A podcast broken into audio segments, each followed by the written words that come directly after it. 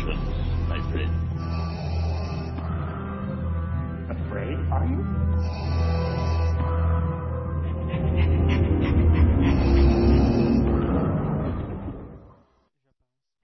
This station is being brought to you via Nullsoft Shoutcast streaming technology.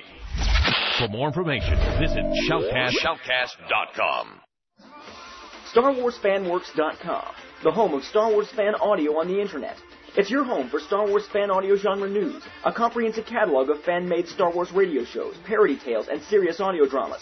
With behind-the-scenes features, a message board, reviews, tutorials, convention coverage, an internet movie database style directory of the entire Star Wars fan audio community, and the only fan audio community recognized Star Wars Fan Audio Academy Awards held each year. StarWarsFanWorks.com. Fandom has a whole new sound.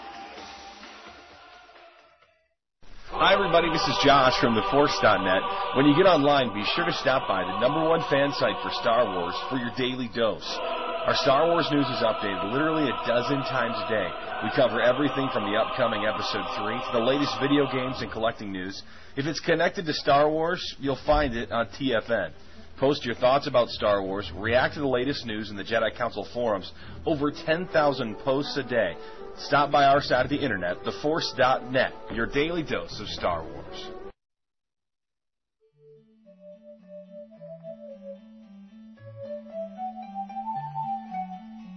Hi, this is Dennis Pazuera, the producer of Star Wars. You are listening to Star Wars en Direct.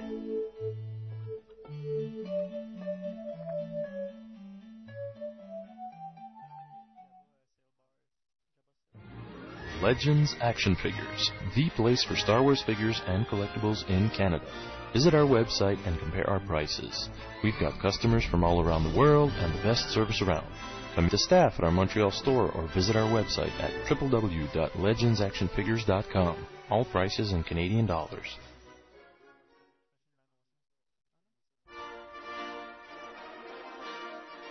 Star Wars en Direct is brought to you by SimpleNet. With SimpleNet, obtain a low-cost advertising for your company or quite simply, a space to put your personal website online.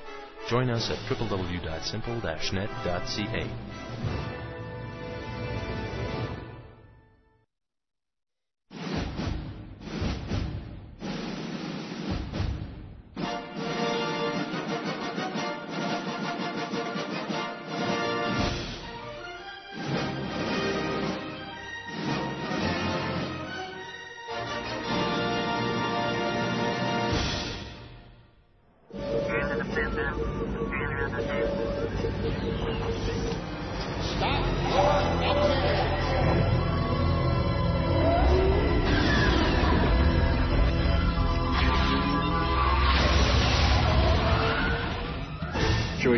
transmissions.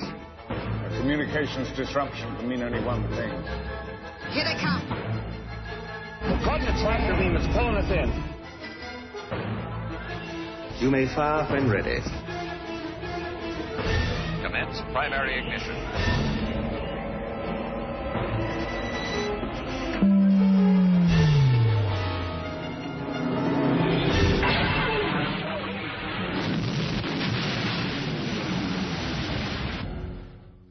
And welcome to Star Wars en Direct, the voice of Star Wars fandom, everyone. I'm accompanied here by my friend uh, Lunatic Kit Fisto. Hello. Hello. And this is Real Mutays talking to you. And today we've got a fully packed show because it's gonna be hell. because we're back. Hell's breaking loose. That's right, people. Uh, today we're going to talk mainly about the Clone Wars Season 2, and then our secondary subject will be an interview with the art director of Cart- Cartoon Network himself, Paul Rudish. He contributed to the Clone Wars micro series, and he also did Dexter's Laboratory and Samurai Jack. Yes. So, right now we're going to go to my friend, Kit Fisto. Who's on the webcam today? Who's on yes, the webcam I'm on the webcam today. so you can see and stare at me. His 15 minutes of fame. My 15, I think Three hours of three hours. Jeez. So, so yeah, but it's it's webcam hours, so it's really 15 minutes. Yeah, if you put them all together in a frame per second, yes, it would be. That's it. It's a 15 seconds. Yeah. So go ahead and tell us how you, how you can contact us. Okay, you can reach us by MSN Messenger at by you by adding the user SWEN direct at hotmail.com, and you can read, reach us by email using the email address studio at SWENdirect.com. Um, there's a webcam that we were just talking about, and the link is on the main site. There's also a chat which you can relate, which you can reach by going to the main site, which is www.swendirect.com. Yes, That's How good. Here you go. and uh, of course, we also got our usual segments: hyperspace, the Star Wars miscellaneous news, the community update, and we're gonna do all these segments like at the beginning of the show. Because people, if you want to have the interview with Paul Rudish, you're gonna have to wait till the end of this show. Yes. That's right. It's a special show today.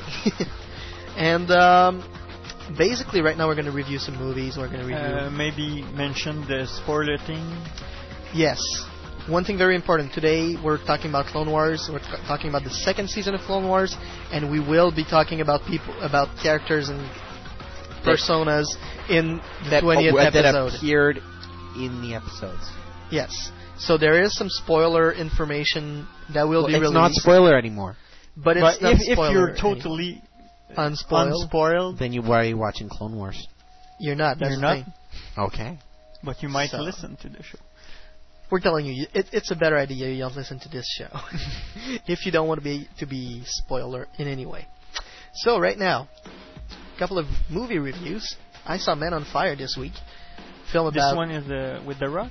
No, no, no, with uh, Denzel Washington. okay, Denzel okay, Washington, Christopher Walken. Yes.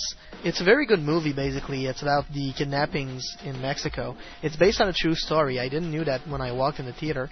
And you don't really know it, like, unless you heard me say it, or or you've been to the theater. I didn't know. And you see, you, you see it, you, you only re- realize this at the end of the movie. So it's a really, really good movie all the way through. Uh, it, to me, it's really a movie about the honor of a man, and a man has to keep his word. Okay. And that's basically what the guy does all throughout the movie. And you know, who cares if a couple of people die on the way? the guy keeps They're his all word. bad guys anyway. That's it. so no, it's a really good movie. I uh, I highly consider uh, recommend it, but you know, it's not a movie for ten years old. There is some blood, there is some gunfiring and stuff like Violence? that. Violence? There's a lot of violence. Is there any sex? There's no, there's no sex. It's not worth it. So, if you, if you if you want if you want to watch a really good movie that's you know just like for relaxing, well, sort of. Not thinking. no, not even not thinking because you got to think a little bit for the movie. So I don't know if I can go see it, this movie. it, it's a good smart movie. If you wanna if you wanna watch a good smart movie, go watch this movie. okay. And then I saw Kill Bill, yeah. Volume Volume 2, twice. Because Seb. Well, you didn't understand it the No, first no, no, time. no. I went Friday, and then Seb called when I get home in the middle, at early at midnight after work. He's like, Brian, Brian, you have to come out tomorrow. We're gonna go see, we're gonna go see Kill Bill at noon. And I'm like, uh, no, okay. So I get out of bed and I get up and I go and I'm getting, I just give my ticket in and I get a, and I get a, I call Seb to know where he is. And he says, "Well, we're not going anymore." anyway, there's I ended up seeing it twice. I I've seen it twice, and um, you find out a lot more of why kill why um, the bride wants to kill Bill. Bill, and you find out her name. yeah. Um, you can actually find that find out that in the first movie. Oh. Yeah, if you look on the plane ticket, I checked. If you zoom in on when she uh, when she gives You you the plane zoom. ticket, You zoom. when in? you zoom in, you can see her How how can you zoom in, in on a DVD. That's what okay, DVDs on are the for. DVD. okay, okay, on the DVD. I was wondering in the cinema. Well, Can also you you can zoom read in? it. You can read her lips. Okay. It's not a big spoiler. They reference it throughout the movie. In, in Volume One, they just don't say it. That's it. Anyway, it's very good. Um, I recommend everyone to go see it. If you like Volume One, it's it's a different style. It's Apparently two different styles. Apparently, it's going back to the old, the good old T- Quentin Tarantino that we saw in Pulp Fiction and Reservoir Dogs, Not as bloody. but You not like as bloody. But the smart. Let's not piss poor. So it doesn't piss out of everything. That's it. But it's it's the smart Quentin Tarantino, you know. The Quentin wouldn't the Quentin Tarantino that reads the Bible before killing someone. Maybe, maybe it, it's hard. It's I liked it, but if you're expecting um, the Total like, bloodshed? like like the duel at the Blue Leaves Club, this No. isn't. That's not the movie. Okay. There's There's a It's a great sh- fight between Elle, Elle, Elle and uh, the bride. Yeah. I won't say her name. Um, it's it's a cool ending. yeah, Gross, it's, but it's, cool. it's cool. I won't say it. it's it's And, cool uh, but gross. Yep. And then she gets to Bill. And then it's kind of anticlimactic, the battle between Bill and the bride. But I, I liked it. One of my friends hated it. He said, Oh, I can't believe it. I've read the original script and it wasn't supposed to be like that. I was waiting for this big thing. And nah, nah, nah. But I liked it. I thought it was very um, symbolic. Yeah. I like the part when she trains with the With uh, Pai Mei, yeah. that was great. He's so funny. Yeah, it was a lot like uh, this part was the part in the movie that wa- that resembled the most Yeah, the, the part first one. movie. Yeah. because it's all It's all in China. like comic style or Yeah. so. And so that's it for the movie reviews. Now we're going to go to our first musical break. We're going to be listening to Anakin's Lament, parody song from Etorian, Who is in the chat? who's in I the chat with us right uh, now. Well, he was he was earlier, He was earlier. and uh, we'll be listening to a Tatooine TV episode, Tatooine TV number 16, a new episode, Commander. Listen very carefully, and uh, we'll be right back to Star Wars en Direct after that with the people in the chat.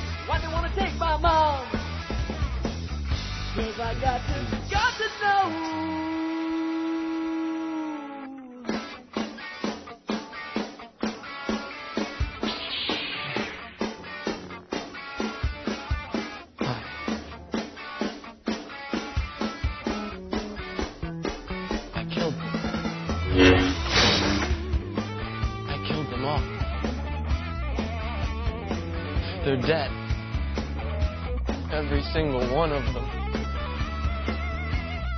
And not just the men, but the women. And the children, too. They're like animals. And I slaughtered them like animals.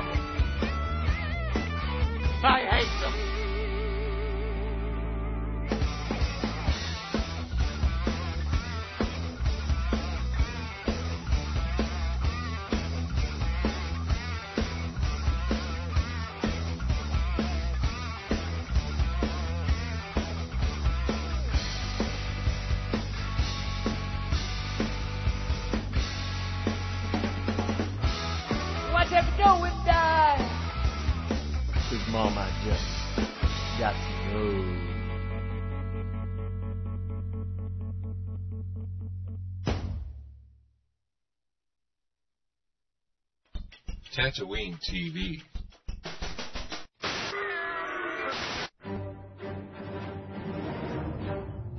Look, how many times do I have to tell you? That goes there, and that goes there. Yes, sir. Admiral Stone! Yes, sir. As you were. Admiral, a very important assignment has come up, and I believe that you are the man for the job. Are you married? I was, sir, but no longer. Excellent. This assignment will be very dangerous. You will use every skill that you've gained here and learn more as you enter this assignment. Your survival skills will be a necessity, and your cunning as a warrior will be called into play. Your mental will and determination will be stretched as far as you think they can go, and then they will be stretched farther. You may die, but we will know that you did your very best, and you will be remembered with honor. What is the assignment, Commander? Oh, well, oh, it's a fact-finding mission. Your, your target is someone within our ranks whom we've heard is turning people away from the dark side. This person must be stopped. Commander, may I ask who my target is? Your target is Commander Pilates. Commander Pilates? Sir, I have only heard horrific things about her. No male officer has made it out of her Star Destroyer alive. Or at least with all of his testosterone intact. Please, please, anything else. I do not wish to be insubordinate. But may I beg for any other assignment? I'll wrestle 20 hertz of Gundarks, trim Rancor toenails, teach Jar Jar proper English. Please! The decision has been made. You're to leave immediately. May the Force be with you. You're going to need it, old boy. Tatooine TV, Episode 16, was a Jeff Roney Designs production. Next time on Tatooine TV, Commander Pilates Part 2. Here's a sneak peek. Commander Pilates' ship is now on visual, Commander. Good, good. What is the ship's name, officer? It is the Star Destroyer Exfoliator. She is painted it pink, very rare in the Empire. I haven't met her, and yet, even now, she sends a shiver down my spine. Be strong, sir. Before the end, they only get better. See you next time on Tatooine TV. For full credit information, please visit jrdonline.com. It's only minutes. This is Jeff Roney, creator of Tatooine TV, and you, yes, you, are listening to Star Wars en Direct.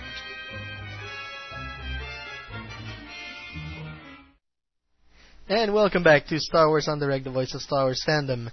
And uh, right now I'm, I'm with my friend Kit Fisto, who's going to say hi to everyone in the chat with us tonight. Hello, Dirge, Ender, Gogira, Jans Walker, Jeff Rooney, Left Elbow, uh, Mrs. Duran. Master Duran. Master. What? It's Master. Master? Master. Okay. I'm sorry. Raven, Septarian, Estuid. Swede. Swede? Whoa, that's weird. Nathan, and Tiger Claw. Well, you know, it's like the country, Sweden. Oh. That's. You forgot Star Wars fandom. You got Star Wars fandom and Star Wars fan works. Star Wars fandom? Oh. Well, we got someone new that is That not in my just list came in. yet. and so right now we're gonna go on. And uh, William. Well, with the and William with the hyperspace segment in a few seconds. Uh, Oh crap! Prepare to jump into hyperspace on my mark. All right, stand by.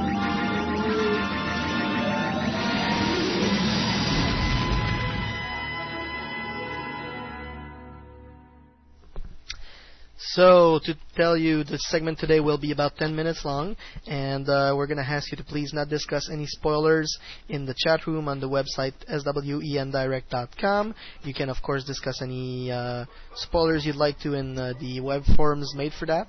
You can do so as well in my room 1 of the Star Wars en Direct um, chat.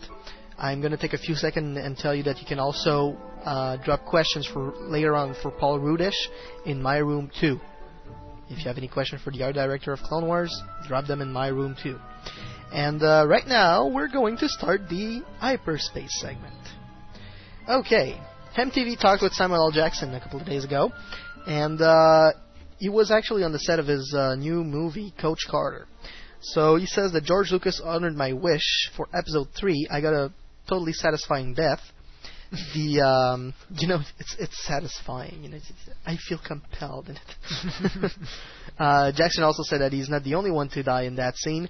Um, a man with my ability, I must bring someone down with me. Ooh. So, can't wait to see who that's gonna be. Who's it gonna be? The official website also uh, gave us the uh, date of release of Episode 3, which will be coming out in, in North America on Thursday, May 19th, 2005. Yay! As usual. It, it, It's, No, it's, uh, it's the Wednesday? Wednesday at midnight. Oh, okay. So it's yeah. it's it's like legally a Thursday. yeah. Yep. Zero zero one. That's it. The uh, official site also did a nice little uh, update of his database, adding General Grievous to it. You can see the Grievous, uh, the the, um, the folder containing all the files of General Grievous Doesn't by going to StarWars.com. Doesn't that make him unspoiler? Yeah, that that doesn't make him spoiler anymore, but you know, some people will not even go to the official website. then what are they doing listening to a Star Wars web, web radio show? I don't know. Okay. Having fun listening to Tatooine TV? Oh, good. Okay. Tatooine TV has spoilers No, it doesn't. It has Cab Commander Pilates. on the Star Starship Destroyer exfoliate. That's it. um, we also had a couple of uh, before the helmet picture ever since uh, the last show. We had one in- entitled Sleepl- "Sleepless Night" with Padme and uh, Anakin.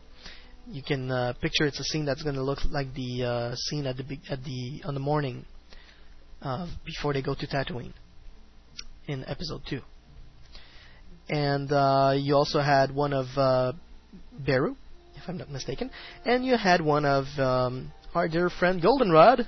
Golden the Face was the was the title of that uh, particular picture with C-3PO Anthony Daniels. Star Wars Union, uh, a German website, actually put up the first promotional picture of Darth Vader, which was shown at JediCon in Düsseldorf last couple of weeks ago. Uh, Steve Sansweet presented a couple of images from the saga, and the images the image of Vader was the last one he presented to everyone. And someone snapshot of it, and we saw it. Of course, it's really hard to uh, judge the intensity of a space battle just by talking about it and just by reading it into a script. But if you, you know, base your thing on ba- space battles of the past, the one in Return of the Jedi will be kind of tough to to beat. Well, if you want, basically all you have to think about is the, the battle at the, in Pearl Harbor, but put through in space.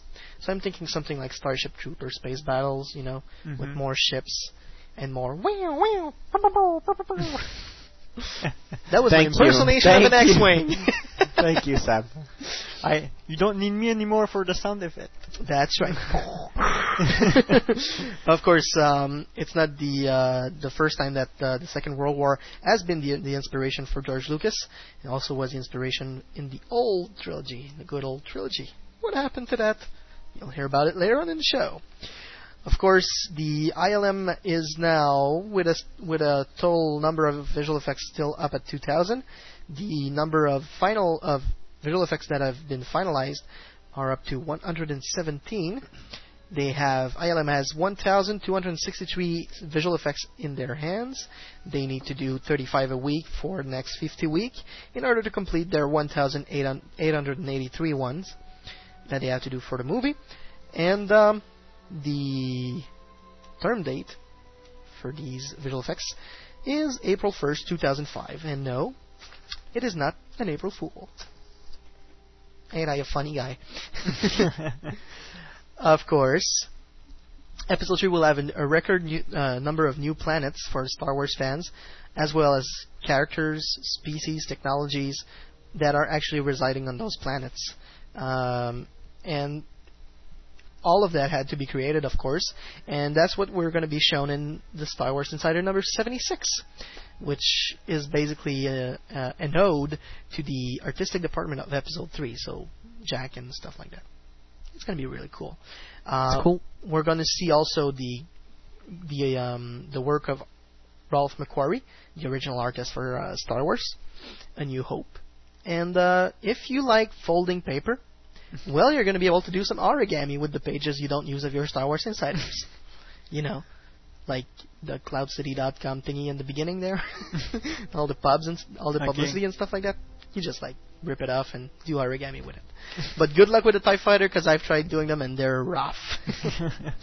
the Insider will also be containing a new short story by uh, Timothy Zahn, which will be in two parts. And the first part is entitled uh, Guardian of the People. Changing Season Guardian of the People is basically the story of Obi Wan going on a very dangerous mission in hostile territories without any help. When are they not dangerous? I was gonna say when he's accompanied by Anakin, but that's not true. Uh, I basically guess poor guy doesn't get a break. so Star Wars Insider number 76 will be available to the mem- to the members of the fan club on April 27th, and will be available in the store on May 18th. Uh, hey, that's like really close to the anniversary of Star Wars Episode 2 and 1. I just realized that. We're going to celebrate like the anniversary of Star Wars by going and buying our Star Wars Insiders if you're not a member. And therefore you miss the Bantha tracks. And the fact that in Bantha track number 75 there was a nice little uh, oh, a nice little uh, reference to our friend Frank Diorio we had on the Mm, show a couple of uh, of weeks ago. Uh, weeks, months? Well, months ago now, yeah. That was And, uh, Thanksgiving. There's also another reference to the Legends action figure store here in Montreal. So if you want to see a nice little museum, come by and you'll you'll do so. Yeah, they're planning to uh, to find a replacement for the the Emperor's arrival. Uh, Oh, that's gonna be tough. yeah, he's probably building something that big for Again. the for the Geonosis Arena or something like that. Maybe. Who knows? Now, more details of, from Pablo Hidalgo concerning Episode 3. Uh, General Grievous will be perfectly integrated in Episode 3. Israel is very important for, well, to com- in order to complete a part of the story.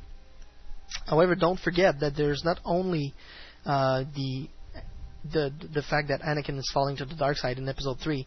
If you remember, the end of Return of the Jedi, the movie was not only axed on the relation between Vader and Luke. So, who knows?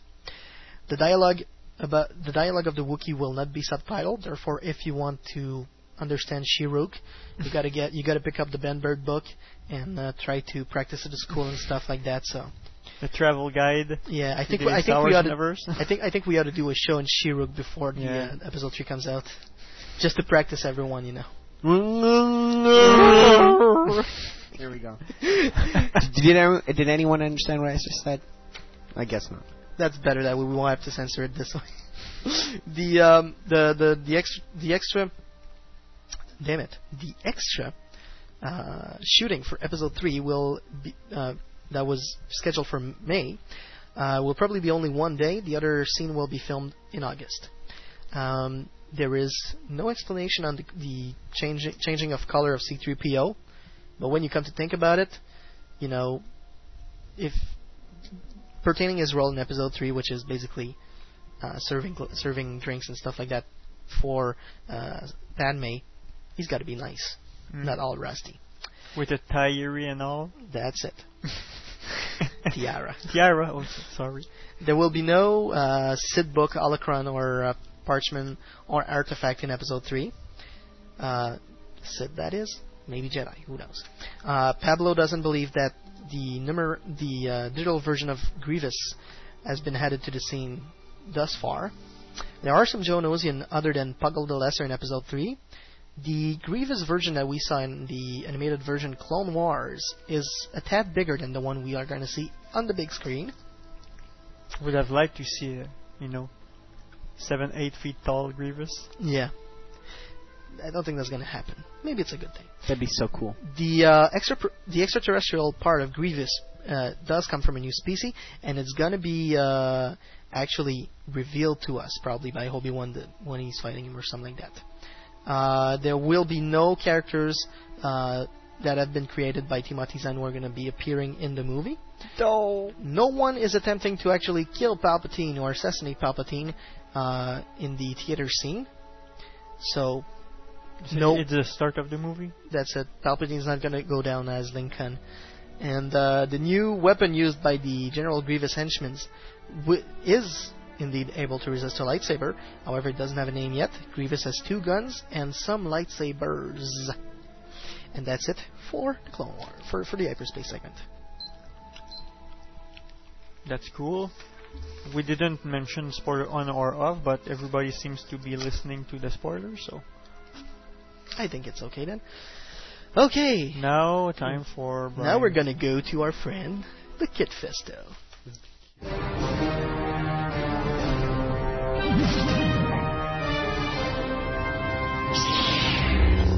Master Fisto, trust your insight, we do.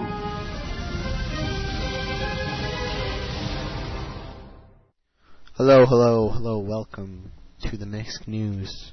Everything Star Wars. miscellaneous news. Everything Star Wars. Everything besides Star Wars that three. doesn't fit in anywhere else. Okay. First, we're going to start off by saying that the Celebration 3 logo was unveiled. It's a really cool logo with Vader and flames underneath it.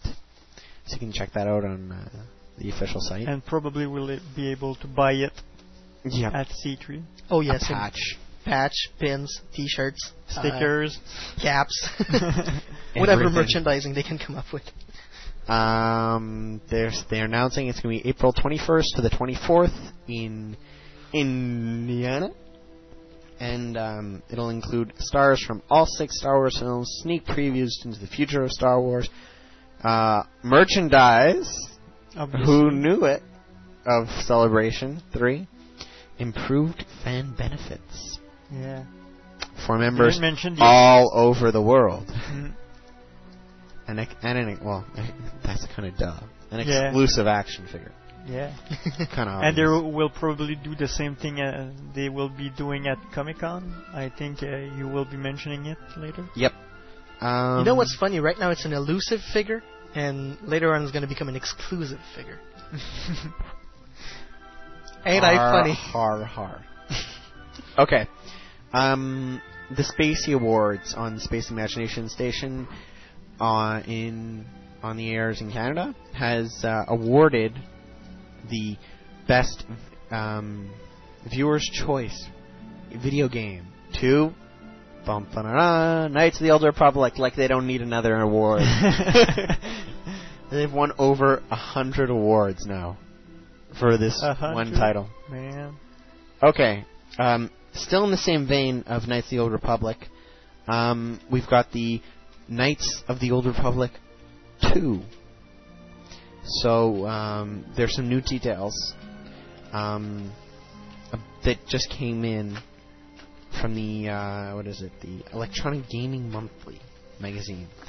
The title is Sith Lords, totally revamped graphics engine, enhanced item upgrade system, you're the last known Jedi from the Jedi Order. You can influence party members, light or dark alignment. Swoop Racing, Pazaak, and the shooter minigames are back. Get the magazines for the screenshots and more. So, that seems interesting. Now into collecting. They are re-releasing the Unleashed Luke and Sidious on new cards. They were originally released in 2003, but because they're so popular, they're reissuing them with cooler packaging, basically. Give me more money. um, now on to the Comic Con Sand Trooper. So there will be an exclusive figure at San Diego's Comic Con International. Um, it's available from Hasbro. It's the classic Sand Trooper from A New Hope, done with silvery finish like the Boba Fett, Clone Trooper, R2D2, Darth Vader, Boba Fett. Boba Fett. Uh, isn't there a Snow Trooper? And I maybe a clone trooper. Yeah, there's a Clone Trooper. Yeah. Um, Uh, they they uh, they will be uh, punching the uh, the entry pass uh, for people who, who buy a Sand Trooper. Not So not- there's one no, per entry. It's two. Two per- two per Yeah, entry? and they will punch the entry uh, pass. That's good. So Seb wasn't happy about that. You know, Ye- punching buy- just- punching. uh, Yeah, entry- pu- punch Just buy a bunch of passes. But I, I'm sorry. If I ever go to Comic Con this week, this year, if I make it there, and they punch my pass, I'm gonna punch them back in the face. Nobody touches my pass. What? Don't do that. Okay, they're gonna kick me out. Yes. Yes. but still, my pass, is, my pass will be untouched. Buy another pass. Yeah. Okay. The next round of Target Ec- Collector Cups um, will be released will be part of the Empire Strikes Back with the low snow, with the Luke Snowspeeder. Um, it's a reissue from 1996 Power of the Force collection, and um, it's 9.99. So that's it. They're going to be reissued. More of the same. On to the books. There's going to be a Republic Commando novelization coming Yes. this October, written by Karen Traviss. It'll be in paperback and it'll be uh, in conjunction with the release of the game. Um, it's gonna the title, the subtitle is Hard Contact, so Republic Commando Hard Contact. Um, it'll be a new story opposed to just retelling the story, the game. So cool. Um, also, more they've um, posted some information on the official site. This fall, LucasArts will bring the explosive action of the Clone Commando missions to life in their upcoming title, Star Wars Republic Commando. Del Rey will also also spotlight these hard-hitting soldiers in an original story, Star Wars Republic Commando, Hard Contact, a new paperback novel written by Karen Traviss, on a mission to sabotage the nanovirus research- facility on separatist-held Planet 4 clone troopers operate under the very noses of their enemy. The commandos are outnumbered um, and outgunned deep behind enemy lines with no backup, and working with strangers instead of trusted teammates. Matters don't improve when Darman, the squad's demolition expert, gets separated from the others during the planetfall. Even Darman's apparent good luck in meeting Jedi Padawan Etain Tur Merk Mukin. okay. You've Um, got some problem there. No, no, no, no. I read it properly. Turkmukin. Turk. Turkmukin. That's pretty ugly. Etain Turmukin. It, once Eaton admits to her woeful inexperience. For the separate, separated clone commandos and stranded Jedi, a long, dangerous journey lies ahead through the hostile territory brimming with Trandoshan slavers, separatists, and suspicious natives. A single misstep could mean could mean discovery and death. It's a vir- virtual suicide mission for everyone. Anyone except the Republic Commandos.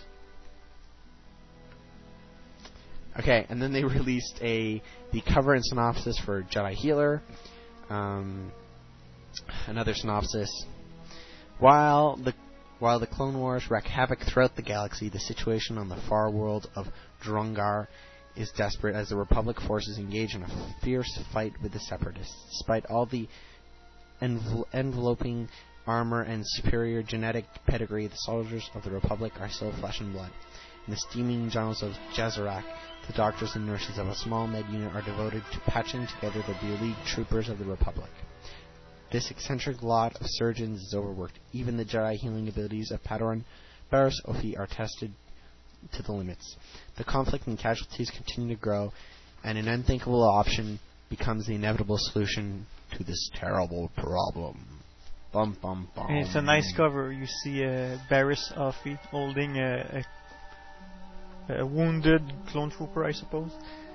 And she, you, you see the uh, force healing power on the cover. Cool. Uh, new set of Deception plot synopsis. I'm not going to read it. Nope. it's really long. But I'm sure if you go to any book site, you'll find it. It's really long. It goes into great detail, so I don't want to spoil anymore. It's Obi Wan. It's Obi Wan and Kit Fisto going to destroy some robots. Yeah. I just gave you the whole synopsis right there. but the robots are special. They're special. Clone War 20. Yep. Um, and there's a new patch coming out for Star Wars Galaxy, reconstructing the droid. Sorry, Wookiee Mart's not here, but we're waiting, waiting for it to be released, and he'll come on and do a segment. Um, and there's also there's a new expansion called the Space Expansion coming out soon. Jump to Lightspeed. That will be available when I don't know, but hopefully soon. Yeah. Um, and you can go on to Star Wars Galaxy uh, slash no, it's dash fr.com if you want to read it in French. Just go to the official uh, Star Wars Or you Galaxy can go there. uh, website. Sony Online. That's on. Yeah, or uh, Dot com slash Star Wars Galaxy. galaxies.com. If you're smart, you It's can just Google it. Yeah, And that's it for the Miss News. there you go. I'm done talking. All right. Now you're back to the mercies of Sebastian. I'm sorry. Oh yeah, because you were so motivated. Hey, Okay, I everyone, did a good job. wake up now. At least you didn't cough during your uh, segment. Yet. Yet. Okay, now wake up, everyone, because it's time for your community update.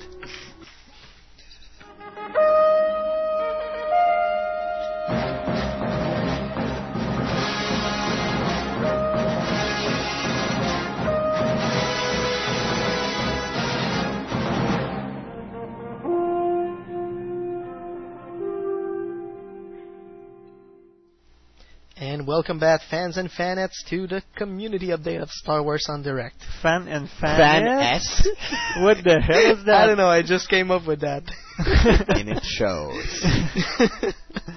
well, Pittsburgh's going to be hosting uh, Pittsburgh Comic Con on April 30th, from April 30th It's Pittsburgh? to May 2nd. Pittsburgh Comic Con. It's like the Okay. Comic Con version of Pittsburgh. Pittsburgh. Okay. You know, a smaller Pennsylvania. Comic Con Yeah. with less Star Wars guests, like not Steve Sansweet. Not StarWars.com. That's it. But still, Rena Owen, uh, who played Tanwi, Orli Shoshan, who played Shakti, Halisa Burke, who played Amanaman, who was the Amanaman puppeteer, uh, Joe Corroney, who's a Star Wars artist, are going to be there, and they will be in uh, at the Pittsburgh Expo Mart in Monroeville, Pitts, uh, Pennsylvania. The hours are from Friday 10 a.m. to 7 p.m., Saturday 10 a.m. to 6 p.m., Sunday 10 a.m. to 5 p.m. So it's not really in Pittsburgh.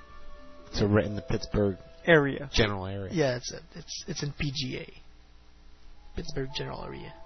Okay, admission is 17 bucks per day. Three day passes are are 44 45 dollars, and under eight uh, under eight year old it's uh, free with paid admission, basically accompanied by a parent.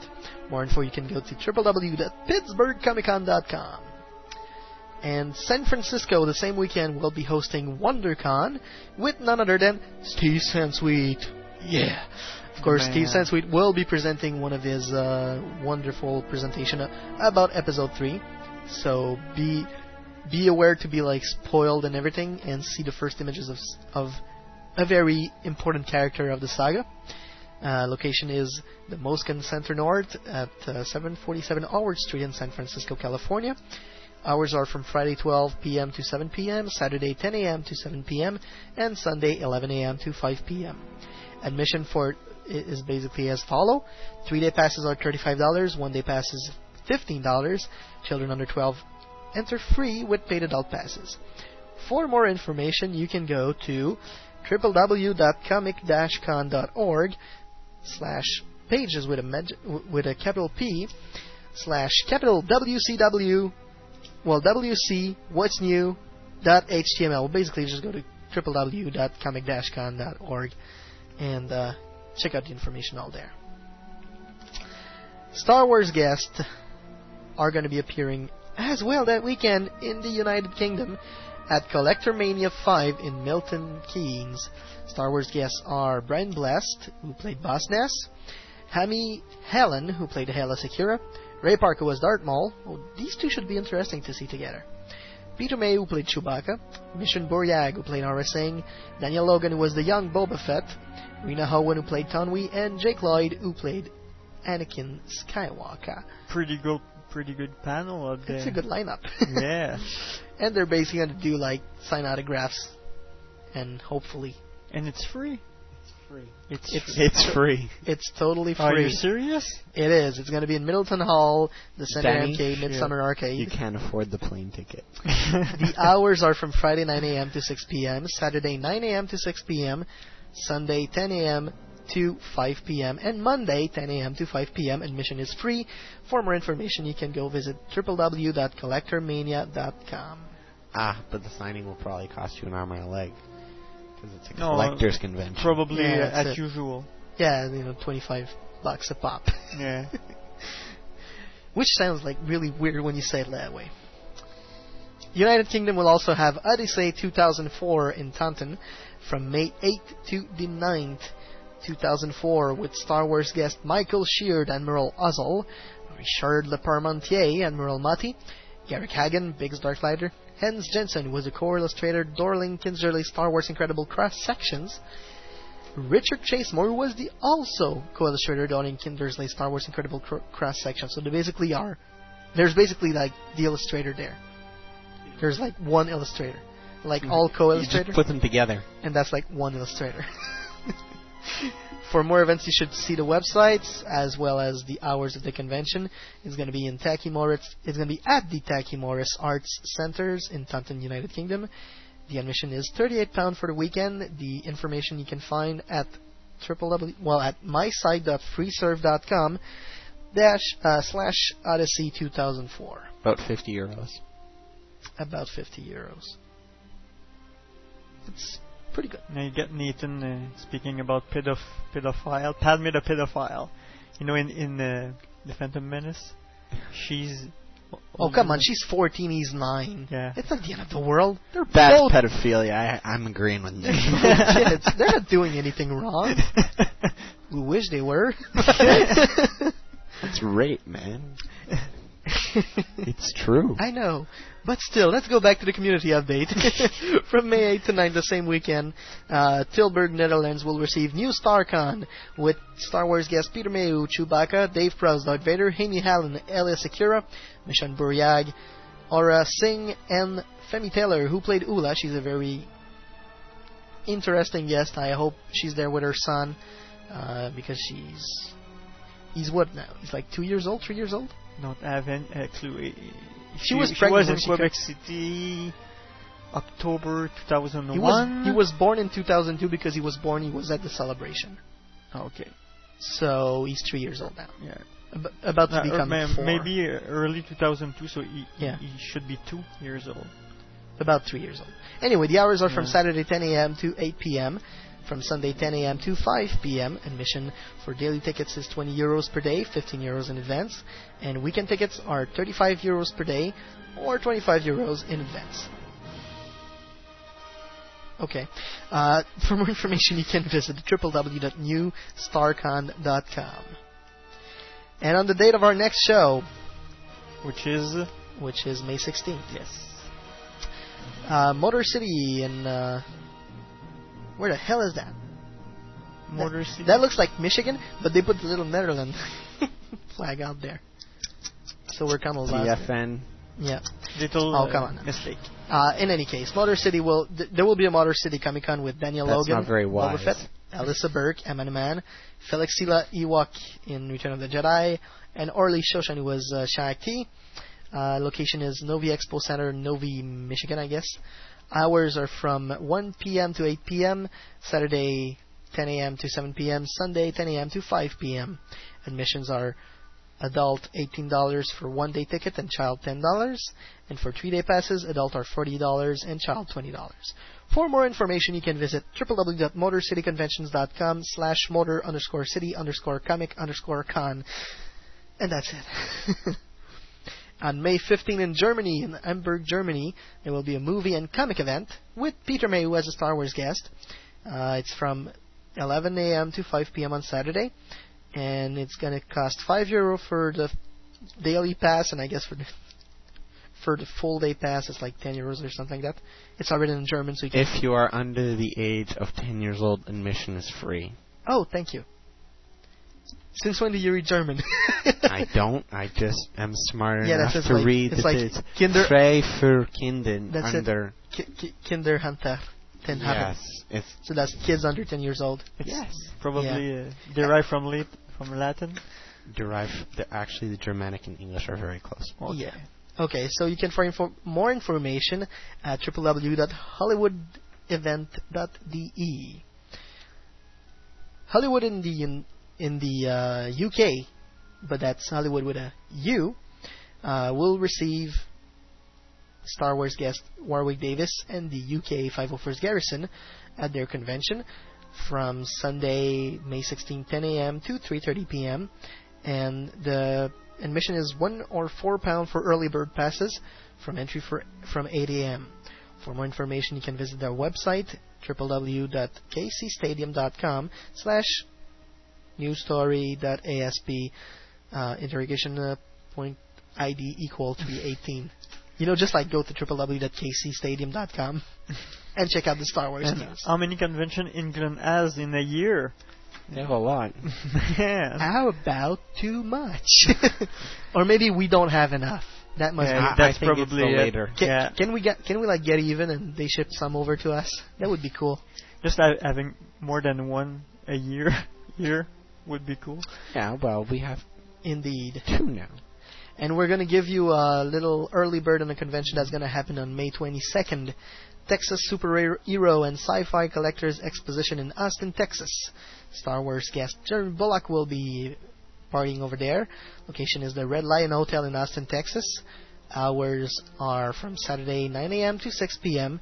The admission is not yet listed, so you can go to www.texassuperhero.com to find out more information about this convention. And for those wondering, because we've received some further confirmation to the fact that SFX will indeed be back here in Montreal, most probably this Yay. November.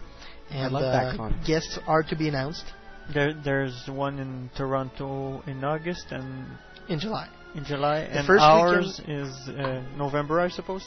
Still. Yep. Yeah, no, okay. You, you mean you, you, you mean SFX? Yeah, SFX is in uh, is in August, in late August, in Toronto, and uh, ours is in November. But you also have uh, T-Trek coming up in July, Oh. in uh, in Toronto, and it's a very interesting convention. We will be discussing tons of Star Wars stuff, and we'll be there with the uh, Imperial Alliance, the new 501st Quebec recruitment, and uh, we'll be having tons of fun. The Quebec Garnison or something, yeah. The wh- the, The, what? the Quebec Garnison, Yeah, this yeah. the, the Quebec Garrison. Garrison. Garrison. Okay. Garrison will be there. I'm just saying it in French, sorry. That's okay. At least you don't like mess up Garnison with topic, like as in pizza topics, which could be really bad. So that's basically it for this community update. And uh, right now we're gonna go to a musical break, and we'll be right Yeah. back with the Clone Wars season two. Uh, Someday. Yeah. By Nickelback. yeah. Yeah, but if you have question four, If you have questions for Paul Rudish, you can drop them in my room too. We'll be interviewing him later in the show. And uh, he's the art director of Clone Wars, the animated series. So, feel free to do so. We need your questions. What do you want? Why weren't we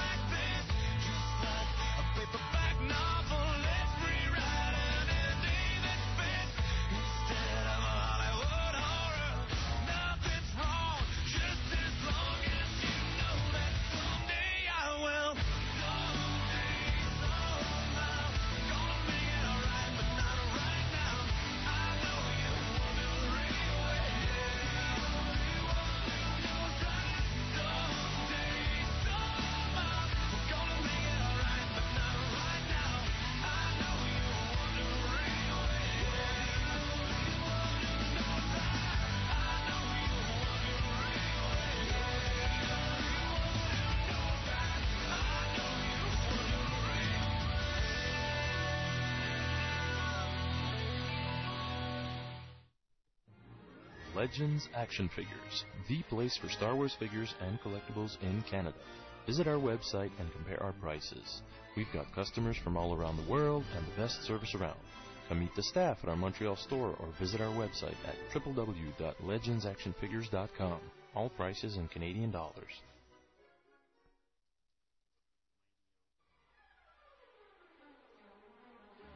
At SimpleNet, you will get, at a very reasonable cost, an advertising space for your company, a website built for you by our team of professionals, or quite simply, a space to put your personal site online. The online gamers are not forgotten. We can offer fixed prices of bandwidth, as well as solutions for turnkey pre-configured game servers. Join us at www.simple-net.ca.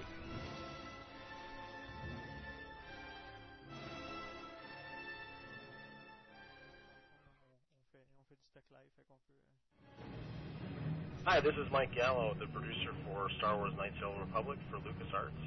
And this is Star Wars en Direct.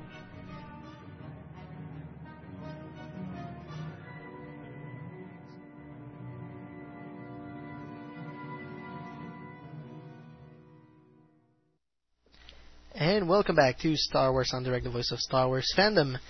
And of course, I'm joined here today with my friend Lunatic and Kit Fisto Hello, everybody. to discuss the infamous Clone Wars Season 2. Yes, the micro series has finally come to an end. Unfortunately. Uh, yeah. I'm not sure if, it, if it's so unfortunate, you know. oh, it was cool. It, no, it was fun, but you know, three minutes is not enough. They should like I wanted I want another season. give us more. I wanted uh, two more seasons. Two more seasons? Yep. One in um, October, and another one in, uh, In spring. February. Now the question is, what would you put in those um, in those seasons? Okay. You know how much EU crap they have out there. Yeah. You know how you know how easy it would be them for to push out another two seasons. Oh yeah. Well, I, I, I don't know if they would have the time to do it uh, now. No, but they, they should have should planned. have. Yeah, should have planned it earlier. Well, it was maybe a test, for, Uh, just it to see how definitely how it would a be popular or not. Yeah. So, Sebastian. What did I think of the Clone Wars season two? I think it was really cool, actually. Um, a lot of people bashed, bashed, and will be bashing tonight. Probably. on General Grievous. but once you get to know him, you know he's a pretty cool guy. You just get, you know, just don't rub him the wrong way, and he's gonna be cool with you. no, basically, I think I think the fighting style was really good and really well explo- ex- Exploited? Um, if you take a look at the um, at the article in uh, the latest Insider, and we'll be talking with Paul Rudish uh, later on, he's talking about the capoeira fighting style. Mm. So the the Brazilian thing, yeah. yeah, the Brazilian dance type, dance like Dance martial art. yes. So this, I just think Grievous is, is too powerful. well, you know, You, know? they, they you see Mace Windu, is alone and he, he kicks ass everywhere. Yeah, and he's too powerful too. Yeah, but now they they're not all Jedi Master. Mhm. On uh, I don't remember the Ipori, uh, the name of the planet. Pori maybe. Did I Ipori? That's it. And you know there are five or six, and they have difficulty with Grievous. You know, Ki-Adi-Mundi is pretty good, I suppose. You know what I mean, Nathan. Eh? Continue. And um, basically we can we're gonna do this like this simple basic way. Chapter 11. Finally, we go back to where we left it. Chapter 10 left us on an, on the edge, and they really wanted us to really tune in for season two. Yes. So what the heck is gonna happen to Anakin? Who the heck is the pilot of that ship? Even though we knew, We knew. it was Asajj Ventress. We saw the ship go off uh, on the sixth or seventh episode, something like that. just after uh, Dooku uh, sent her off. That's it. So it's it's it's really in- an interesting uh, chapter. All in all, y'all see really cool flying. There's no music. Thanks to 3D. There's no music in that episode. Just No. the sound effect. Just the sound effect. Pew, pew, pew, pew. That's the crap. Th- th- these are like the crappy, the crappiest sound effects I've ever heard. They're cartoon sound effects. Is what they are. Yeah, but even if you take a look at the uh, the latest release of the Star Wars Galaxy video, the X-wing when they shoot, they do the same crappy noise. So So basically, you take a point, you put it, you put you put it like on a sheet, you put it at the end of your arms, and that's my life going away with that sound. okay, Back on subject. Back on subject. it wasn't a bad episode. I enjoyed it. Yeah. But I enjoyed mostly the part uh, on the planet, you know, the flying into the city. Yeah. In the space, it was, yeah, right, big moves, but It was cool when they got to the city, but it was kind of, I don't know, boring. For a first episode, there wasn't much happening. uh, but there was the I have you now. Yes, there was the "I have you now." The reference to the. Uh, That was you funny. I ju- I just uh, want to check if I have it. the the other the other funny reference was um, I have you now. the other funny reference was Obi Wan and uh, the clone trooper general. You know, he's like, Yes, General. that's it. It's like you see Obi Wan looking at the, the at uh, Asajj and um, Anakin's fighter. That's one- that's going not down. one of It's like, ours? that's not one of ours. Yes, General. oh, that's That- Anakin. That's Anakin. Yes, General. We missed one. There's three. yeah, there's three of them, but I don't remember. Or just uh, follow him. Yes, General. That's it. Or something like that. Yep. That was a cool episode. Not the best one, but you know, just pursuit and you know the classic. uh, CG oh, was uh, nice. I'm losing communication. Sorry, sorry. like kind of like the cell phone reception. Oh, I'm gunning into an.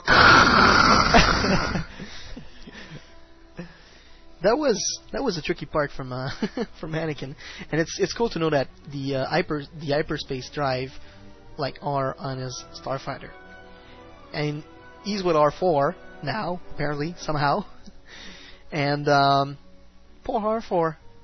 We're gonna see what happens later to him in the season, but that's that's sad. But I'm like, sad for like the you little said, robot. there's no needs for the big hyperspace ring anymore. That's it. Yeah.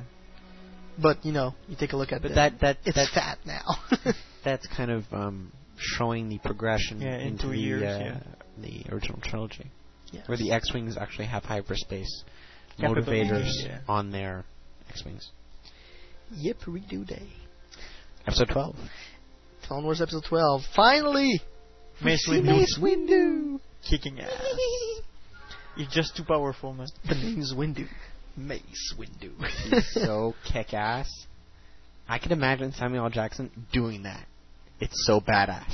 Yeah. But could you could you see him like force jump? We're going to talk about 12 and 13 in the same way Yeah. because 12 and 13 are basically the two uh, Mace Windu episodes. the two Mace Windu episodes, and basically chapter 12 begins with this little kid running to the top of the hill, and he, he basically has a as a view sight of the entire battlefield. It's on Dantooine, isn't it? Yes. Yes, and the name of the kid is Paxi, but he's dressed basically as exactly the same way Luke must have been Yeah. dressed on Tatooine back when he was eight years old. So you know that kid actually filmed the entire scene, and he produced a video out of it. Yeah. And later go, on, go to the data bank on StarWars.com. Okay. He's, he's kind of made some kind of bootleg video or something, or and and the rebels use it as a motivation. Like it's kind of a, you know, how do you say, uh, pas cla- uh, classic, uh, you know, It became it became the classic the A classic cult part- classic? a cult That's classic it, of a a cult classic for, for Okay. the rebels. Yeah. That's it.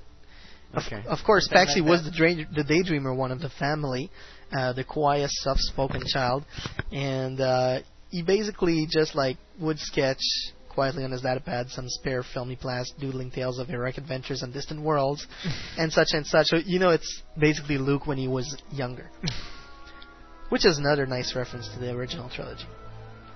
And um, it's it's really freaky to see that Mace Windu can do that much that, that much damage just by himself.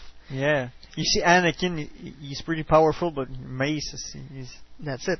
And you know, Black what- Lightning. At one point, he decides to actually shield some troopers before one of the big ships arrive, and actually, uh, it's called a, se- a, a, a, seis- a seis- seismic Seismic Seismic. tank. seismic tank. Yeah, they actually they actually bring in seismic tanks. which look like world devastators from Dark Empire. With big thingies that drop. Yeah. with big heavy weights, and um, he decides to shield those uh, those clone troopers. He's like with one end, single-handedly taking over a battalion of, uh, of of destroyed droids. It's incredible. I mean, you got to see it. Yeah. And even wi- without his lightsaber, Without his lightsaber, he's he kicking ass. Ass. he- he's like on the punching bag, you know. and He rips out computer guts, and he's he's amazing. you know, you just use the force and all the boats Just go flying uh, out. goes flying, and the, the super battle Yeah. droid just Yeah. Mhm. fall down in pieces. You know, it's pretty cool. Uh, what did I end by? Oh, well, when the when one of the waves comes, you can see him. You know, doing a Yeah. force bubble or something. That's cool. Mm-hmm. When he goes into the uh, the tank is cool too. Yeah, but I it- like it's like Qui Gon in the. Phantom Menace. You know. Yeah. But the best was at the end. He goes up to the kid, and the kid gives him his cantina. Yeah, it's He kinda- drinks out of it. Yeah, it's kind of it's like cheesy. so cheesy. You get a tear in your eye. you know, a little smile. You just killed I don't know how many robots, and Yeah. droids, and now oh, you know, You need a drink. smile. It's like me and Joe Greene in the Coke episode. Yeah. And Okay. uh, 14. Loom, Lum, Loom, Ilum. Ilum. to Ilum, we must go. That happens at the end. Of- no, the yeah, end of the end of 13. of 14. At the end of 14. Oh yes, that's right. Episode 14 is basically set on Ilum, and Barriss uh, and and uh, her master. Barriss Offee and uh, Luminara Unduli Yeah. are basically there, and uh, Assembling a Barriss lightsaber. Is assembling her lightsaber. She just got her crystal. Yeah. Yay! Didn't she add one already? Uh, Wait a second. Yeah. Maybe she had a lightsaber before, but she's getting her new lightsaber Yeah, it's a, Yeah. She, she lost it at the Jonios in battle or something. Probably. So or another battle. But the temple seems to be a place to get crystals, no? Yeah, the it's, it's, secret temple. it's basically a, a crystal mine for Jedi's who don't have like other means to get crystals. and you can see uh, some purple ones. you can see some purple one, and later on they're actually pinkish more of the color. Oh. So you know reddish, and you're like, that's weird. But you get all this nice philosophy that the crystal is the art of the blade, the blade is the art of uh, the, i- is in the art of the force, and you're the art of you're you're in the you're the Jedi in the art of the force, and blah blah blah from Barriss. So it's Crazy theories. no, that's basically in it. You Oh, have to listen is? to it. Oh, Yeah. I'm uh, listening, paying Sorry. attention. Sorry. But it was it was fun. It was fun to see how they you know build uh, how Barriss builds their lightsaber, and uh, I thought it was a cool shot with all the pieces in the air and they all coming together. yeah. And then- and they they stay together without glue or something. no, nothing. I guess it's The like force, yeah, man. the force binds everything no, together. no, no, no, no, no. The basic the basic pieces of a of a of a lightsaber are are uh, basically distributed by A AM M ATL Ertl, A AMT Ertl, the uh, model company. So they're basically snap fast. Okay. You just put them together and they stick together. Click, click. There you go. They click. Okay. it's a snap fast lightsaber, and uh, basically they they and that's where we find. But We fight. They fight the droids. yeah, but just by- before that, uh, Luminara say to uh, Barriss, your training is over now. So she probably became a Jedi Knight. She's probably a Jedi Knight then, by then. No, but she said your training is, is over now. That's it. Right after So- lightsabers assembled. So that's probably when she became a Jedi Knight. yeah. There you go. And uh, that's when they encounter the Chameleon droids, which are planting explosives in the sacred Jedi caverns. Bum, bum, bum. So basically, they actually equipped big, six foot tall droids with four legs that can With actually cloaking devices. with cloaking devices. Weird. And all their job is is planting mines. Yep. Come on, you got the technology. Do something smaller. and well, you don't need to, to do something smaller if you have a cloaking device. Exactly. Yeah. Anyway, what I liked about episode 11 through 14 is in Canada, we got to see him first. Yeah. I like that. I liked that very much. And then afterward, we were like re-ranked to our to our place. I know, we were put back in our right place. yes. And uh, But I really like the fight. you know, Luminara and Barriss, you know, uh, fighting and using the Force at the same time. You know, it, it was cool. and you can, you can see the way they work together, and they um, they're actually you know at one point they're fighting, and they're um, they're fighting, and all the the temple is collapsing on them, and you can see uh, Luminara starting to to meditate on on the basic shield that she's building around her so that the rocks will stay and that she'll be able to, able to survive. And you can see Barriss on the other end, right next to her. She's like holding up this shield, Yeah. and then she she sees her master, and she just Oh, sits I- down I and starts do that. meditating the Yeah. same way. Yeah. So it's really fun, and that's that's the end of the thing. You think they're going to be trapped there forever, but Yoda in, is meditating in uh, Queen Amidala's ship, and well, in Padme's ship now, Mhm. and um, he opens his eye and says, "To Ilum, we must go." and so brings on Clone Wars Chapter 15, where you see the f- the first depiction of Captain Typho, Yeah. Which With is- a very bad voice. which is really it's, funny. It's far from what we saw in Attack of the Clone. I think the voice are basically like Crap. their last concern in there. I don't really care about the voices. Well, they're still fun, you know, t- when, when they're accurate. Um, of course, you have the um, Yoda is actually using the Force to convince uh, the pr- to convince Padme to make a slight detour and go to the other side of the of the system to go to Ilum and save the Jedi's.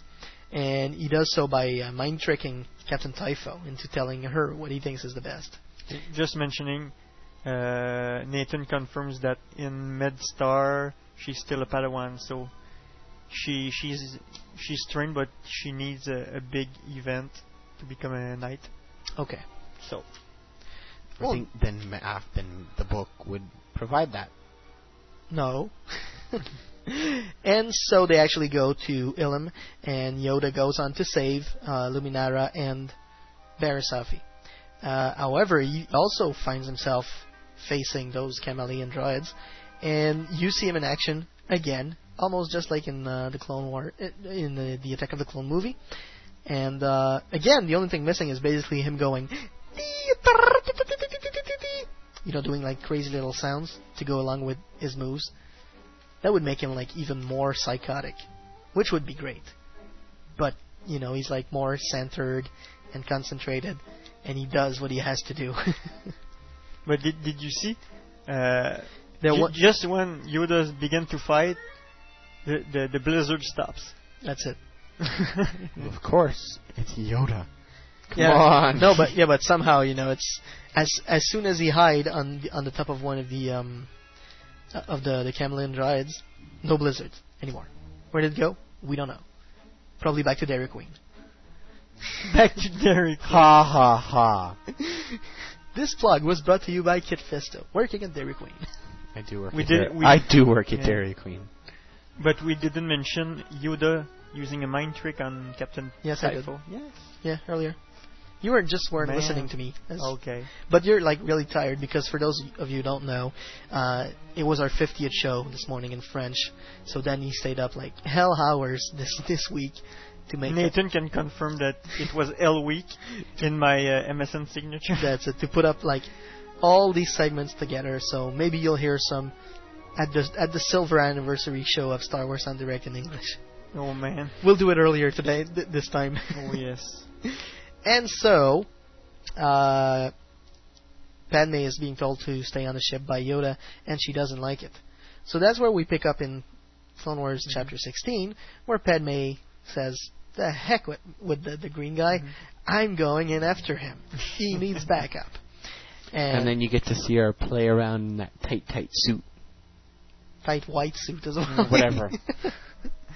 With and her- uh, why does Yoda have I enjoyed it. holes for his ear in in the, in the Jedi robe? No, he must be freezing. His ear must be freezing.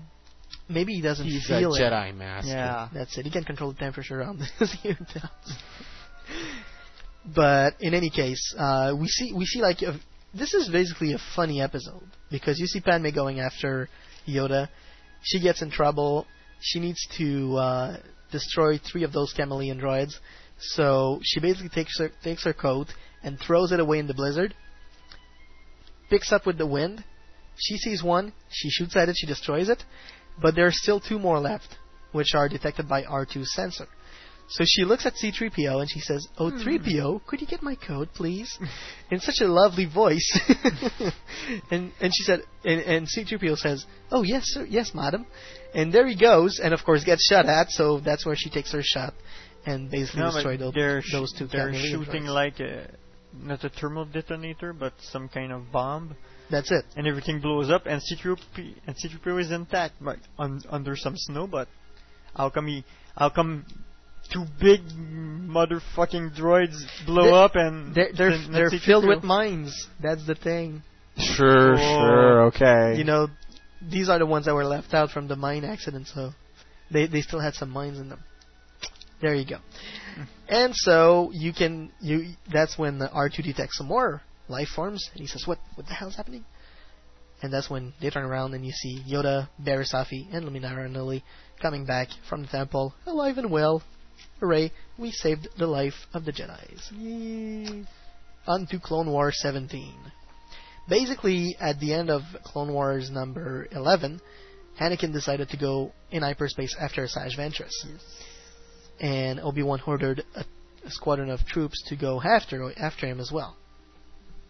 So, what happens is that she gets out of hyperspace somewhere near Yavin 4. Now, why would they Why? pick this place out of be? out of anyone else? That's my Exar that's that's my favorite episode. I gotta admit, Chapter 17 is my favorite episode of all time, and I'll tell you why in a few in a few in a few moments. So Anakin lands. He has to he has Scar for if he can actually find her.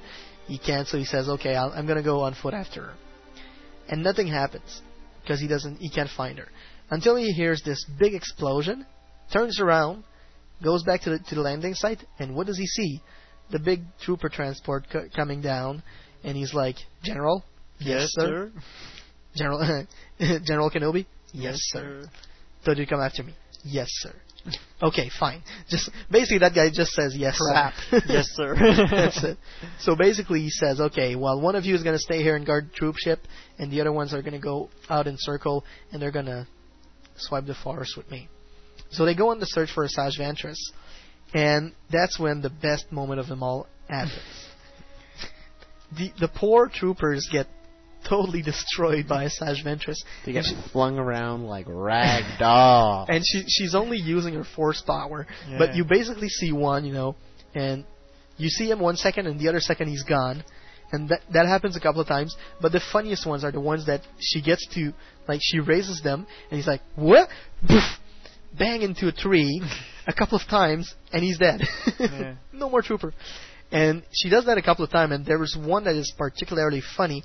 You can see one trooper on the verge of being uh, of getting his ass kicked out of nowhere, and in in the background you can see one other trooper just like swirling around in a, I in a wheel like see that. and you see him passing by. He's like, ah! I just love that. It's like, well, aren't they easy to get rid of? So basically, Asajj kicks everyone's ass, and Anakin's fine. you can you, you can actually hear one of the trooper get getting dragged, and he's like, Yeah. "What?" He doesn't understand what's happening to him. So Anakin, hearing that, runs back to the ship, sees a trooper. He's like, "Trooper, are you okay?" Yes, sir. And just as he's about to answer, "Yes, sir," there's this big explosion, and he's dead. Him, he's dead Yes. too. Yes, boom. And the ship the ship just just exploded, and he's like right next to Anakin's ship. But Anakin's ship seems to be pretty intact. So Anakin just looks at R4. R4. He's like, R4, and you see Castle. R4's R4's little dome just turning. You see his cute little Light. blue eye going like, yes, and boom, no more R4, and you see his dome rolling to Anakin's feet, and Asajj Ventress coming out of the uh, The flames. of of the flaming uh, wreck of of the ships, and she's like, "I'm gonna make you. I'm gonna get you now. I'm gonna kick your ass, kid. And he sees her, and he's like, "Okay, let's get it on." Which leads you to Clone Wars Chapter 18, The Fight. As Anakin and Asajj continue their duel on Yavin 4, Ventress, an expert fighter who battles during, with using two lightsabers, at the same time proves to be a formidable foe for the young Jedi. And I really like its uh, crou- uh, crouching tiger, hidden dragon style, going from three to threes. that's it. No. from Tree to Trees. It's the basic, uh, good old animes, Ninja Scroll kind of Yeah. fighting style, style, you know. And all, all, all the, all, all of the, the episode, they only do fighting and slashing and bashing and more fighting and more bashing and more fighting. And it's, And uh, Asajj is, is pretty strong in the Force. she is. She, she, I was surprised, you know. She is, but she, she gets a little bit surprised by Anakin's Yeah. powers too. And that leads us to Clone Wars Chapter 19. Yeah. which is some more fighting Mm. That will lead to the death of Asajj Ventress. Yeah. I really like the uh, at the end of 18 the the rain beginning to fall on the lightsaber. Yeah, and you see the little uh, Smoke. the little smoke coming out of the blades. Yeah. So they get inside the temple and they fight inside the temple. And I can tell you right now, I'm, that's one of the questions I'm asking Paul Rudish uh, later on today. But where did he get his basic idea for the the Jedi Temple on uh, on Yavin 4? I'm sure he's going to answer the Jedi Knight Probably. because that's the best. Like But there's a lot of inspiration from Empire Strikes Back. The duel between Luke and Vader. You see yes, trees, branches, column flying, uh, everything. But An- Anakin gets basically squashed by a by by a, a tree tree trunk, and Yeah. you don't. in the temple, Asajj get the same treatment with a, a rock column. That's it with a big rock column. It's like, Yeah. whoa! But did I think you, you can see in that episode that Anakin getting madder and madder and getting stronger in the Force, and Asajj Ventress is just totally He- surprised. That's it. He's Man. basically letting in, let, letting him into his anger, and uh, you can see that the the eyes of Asajj Ventress at some point is going like, "Whoa, that kid is powerful." Music timing perfect again. and uh, basically he goes on fighting and fighting her, and she managed to take his lightsaber away from him, but he's no way. She comes to strike him down, and he stops her with his bare hands, with his bare hands, and especially his uh, electronic hand now. Yeah. And he Mecha- just like mechanical. it, it, he just like keeps on grabbing on her with his mechanical hand, and she has to drop her lightsaber. And he pushes her away, and he just he, he's just standing there, and he he's got his two arms like right aside his body. His eyes are closed, and you see Asajj Ventress lightsaber floating slowly upward mm-hmm. to, to about to the to his chest. And then he grabs it and runs and takes her down. Ah! And he really takes her down as a madman. And he really, really kicks her ass. It's incredible. So that's when you see really the first glimpse of No, Anakin with the anger red in his face. Yeah. Mm. Just like the continuation of what happened in uh, at the Tusken camp. And now you see, mm, I'm pretty hard to beat when I'm angry. That's it. So we lose her. We lose everyone. And that's the end of Clone Wars Chapter 19. Heads on to Clone Wars Chapter 20, which which very, very especially was six minute this time around because they had the credits to add in and everything of all the people who worked on there. and uh, they all did a great job. And that guy was a funny guy in the credit. To refer to what we were saying earlier. Okay. If if Genndy Tartakovsky had been uh, doing some of the uh, Credits. the audio commentary on the credits, like, yeah, that guy, yeah, the third one, yeah, he's funny. I'm sure we would have had something like that. So basically, Clone Wars Chapter 20 picks up uh, back on Muunilinst, going back to where we began, and the, at the beginning of the first season, and uh, They're ending their battle on Mun- Muunilinst. They're winning it. they're winning it. That's right. And uh, you have this uh, Wolfman kind of uh, Jedi Master, which was the winner of a contest. I think it was on StarWars.com, Mhm. and um, there you go. They they actually kicked him in for one minute. And at the beginning, they were supposed to do only a three minute episode, and they were supposed to be like actions and stuff like that. But then Lucasfilm said, "You're going to introduce Grievous," and they were like, Mm. "Okay, we need more time." so basically, here's what happened. They did the part with the Wolfman Jedi. They did the reunif- the reunification in between Anakin and Obi Wan, and then you have Obi Wan receiving this weird transmission, and you wonder from who it is because you can't see really well. You know, he gets it on his uh, on his holopad. Uh, I'm fucking getting wrist. my ass kicked.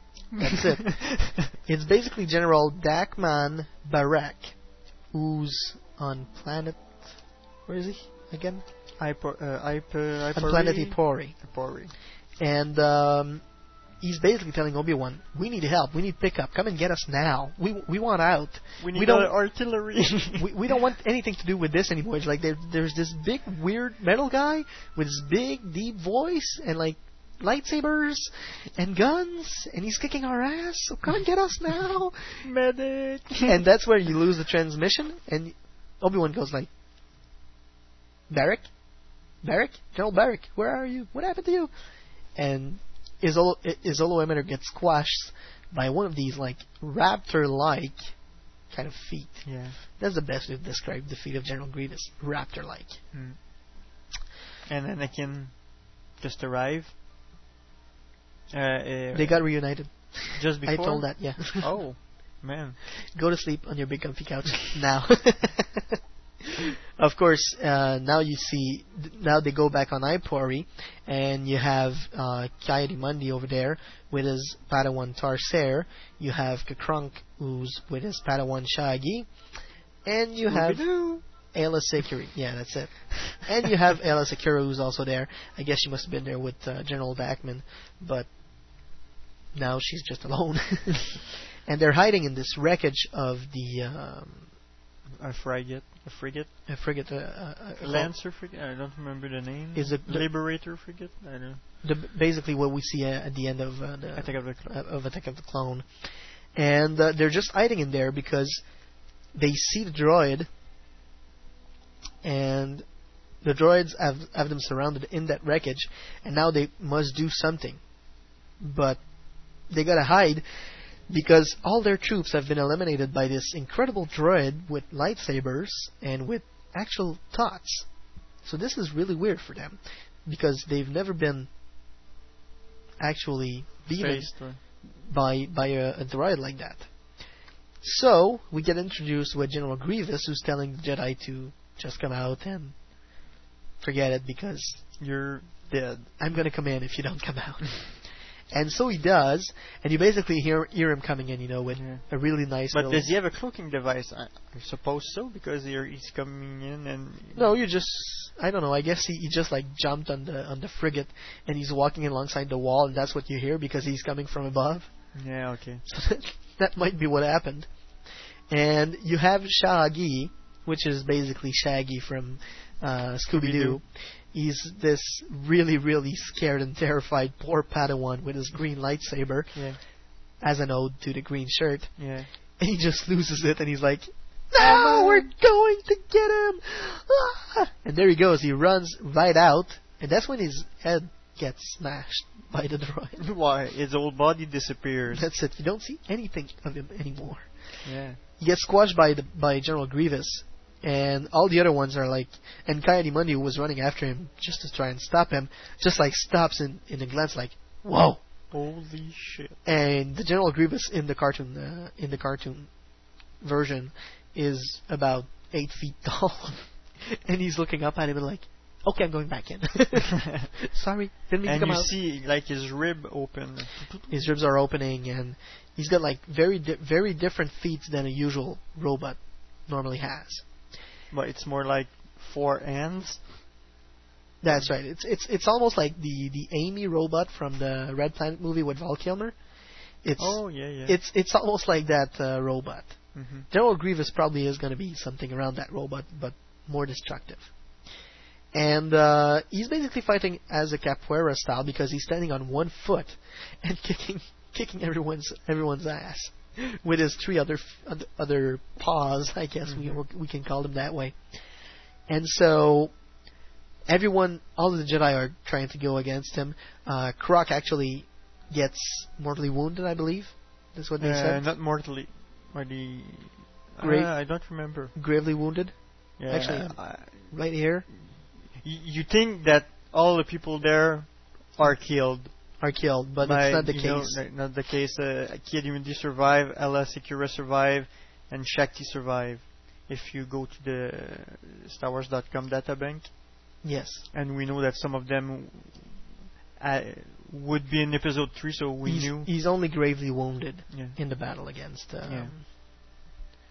But against but the reaction of the character is like, I'm screwed. That's it. And when we don't see them anymore, he's basically dead. you know, I, uh, which one get grasped by the head? Uh, And, you know, I know- Tar- Tarr Seirr and Aayla Secura both get both get grabbed by the head. Tarr Seirr is the same race as Ki-Adi-Mundi, so he's got a pretty big brain to, to get the grab on. and um, he gets grabbed, and they both they both actually fly over uh, because um, uh, what's her name? Aayla Secura tries to save him, Mhm. but General Grievous also grabs Aayla and throws her in the throw, throws throws her over his face, and there you go. He's goodbye now. That's right. He's flying. and, but you know, we know that some of these Jedi's will be back in Episode three. So sorry if for for the spoiler information, but we warned you about this. so you know, we know they don't die, like Ki-Adi-Mundi. However, the all of the rumors that we've heard thus far could make it so that the Clone Wars Episode 20 could actually be just a just right before the beginning of Episode 3. I don't think so. I- I don't I- think it's in the the chronology. The continuity is. It's it, it It's only four months after Geonosis, the Clone Wars series. yeah, that's so- it. It, it. it wouldn't really fit, but then again, you They know, could just change it. I don't think they. they I think they they they designed it to be uh, in, into the continuity officially. So I don't think uh, there's any doubt on it's that. still expanded universe, so Yeah, but they uh, can they can mangle around with it I- and do whatever they want. ask, just ask. We'll ask Paul Rudish what he Yeah. thinks, but you know, from what we've heard from the reports from one of the scenes that will be there, would make sense. Mm. In any case, But anyway, it's a bad idea to to all, almost make us believe that they're They're dying. dead. They're That's it. dead. No, he's too powerful. yeah. We'll see. And even Ki-Adi-Mundi has trouble fighting him, and he's on the council. so Yeah, but you know, I won't say anymore. that's it. I was gonna say something, then I remembered I could spoil people. we we can't say more than that because we're gonna spoil everyone. So, twenty chapters after the beginning of the Clone Wars series, they end the Clone Wars no, series. but just just before uh, the end, you see Grievous with his three lightsaber. Matri- uh, you know the slow motion, Jumping the, the the slow motion Matrix Yeah. style, and then Yoda. and then you see Yoda back on Coruscant, opening his eye really wide as if something has just penetrated a very uncomfortable part of his body, and he goes like, "Uh oh, there's something wrong happening," and you see the dark clouds on Coruscant, and you see like lightnings coming out of the sky. So this is And- really, really a big spot of the story when you think of when you come. Think and of it. Yoda thinks. That's it, man. Game over, man. It's game over. I so gotta w- wipe all your PC on these things, man. That's it. I'm hacking into your PC tonight. And uh, well, that's it. 20, 20 uh, chapters after the beginning of the Clone Wars, the micro series was over. Nah. I enjoyed it overall. I would have preferred some more content over just plain old action. But what do you expect? It's Star Wars. If you want content, you need to read the EU. It's true. Sorry. You're like so motivated tonight. I know. and we still have uh, Another another hour. 40, uh, 40 minutes to go. Oh all lord. uh, when you when we, you we hope you people have, have, some of, comments to we, say. we hope you have a lot to say about this. Otherwise, it's gonna be a long Send show. us your telephone number. Okay, now we're all gonna go into slow motion mode, and we're gonna hope no one's fall asleep for the next 40 minutes. You're gonna make me this. go to sleep if you start talking like that. we could start on Big Mo, you know. That's right. No, he's now the plug master. The plug master, yeah. um, the Clone Wars was really interesting overall. Mhm. It's an hour-long show, so they basically could put it both on Cartoon Network and Teletoon here in Canada. It's only an hour long. It's really fun. It's really cool. It's really worth Awesome. it. Yes. I can't wait for the DVD to come out, even though there are already fan DVDs on the net. I really want to see the official version Yeah. of the DVDs. I don't think there will be too much extra. Maybe uh, well, seeing a put the documentary. audio, they'll put the audio commentaries on. Yeah, but you know what would be really fun to see as a Clone War DVD extra? Bloopers like they did with Pixar. Okay. You know, with the, the monsters and they stuff they like made that. bloopers. Yeah. I hope they they had time to do so. I don't think so. Because you know when you see uh, Anakin squashing Asajj Ventress with that rock column, as we were saying in episode 19, I believe, Mhm. or 18 or 19, he, she could just like, like go sit on the side and it's like, "Ow, that hurt," or go make up or something like that. That that could be funny. Cut. Okay. Now, the, just before the, the column crashes on Asajj, Ventress, you know, you see, st- cut, and you see the the stuntman taking his place. What are you guys doing, man? I don't know. He's pointing. Talking, stuff- talking about the insider. he- he's pointing out stuff to me.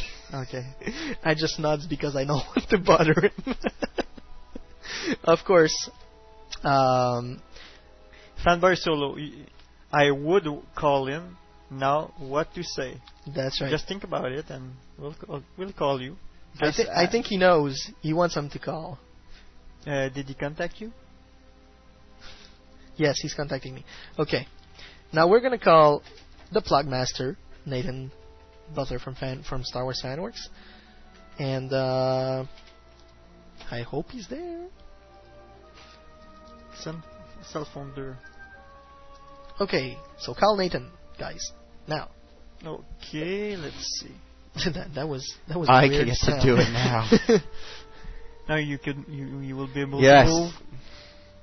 I'm gonna lose. You can silence me. Oh, that's r- He's busy. Nathan. Not again. Let's do this once more. Here you go. Hello. Hi, hey, Nathan. Hey guys. Okay, we're just gonna put in your intro now. Okay.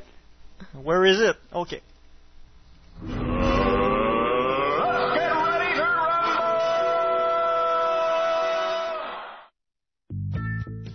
And welcome back with none other than the plug master, Nathan Butler from Fanworks.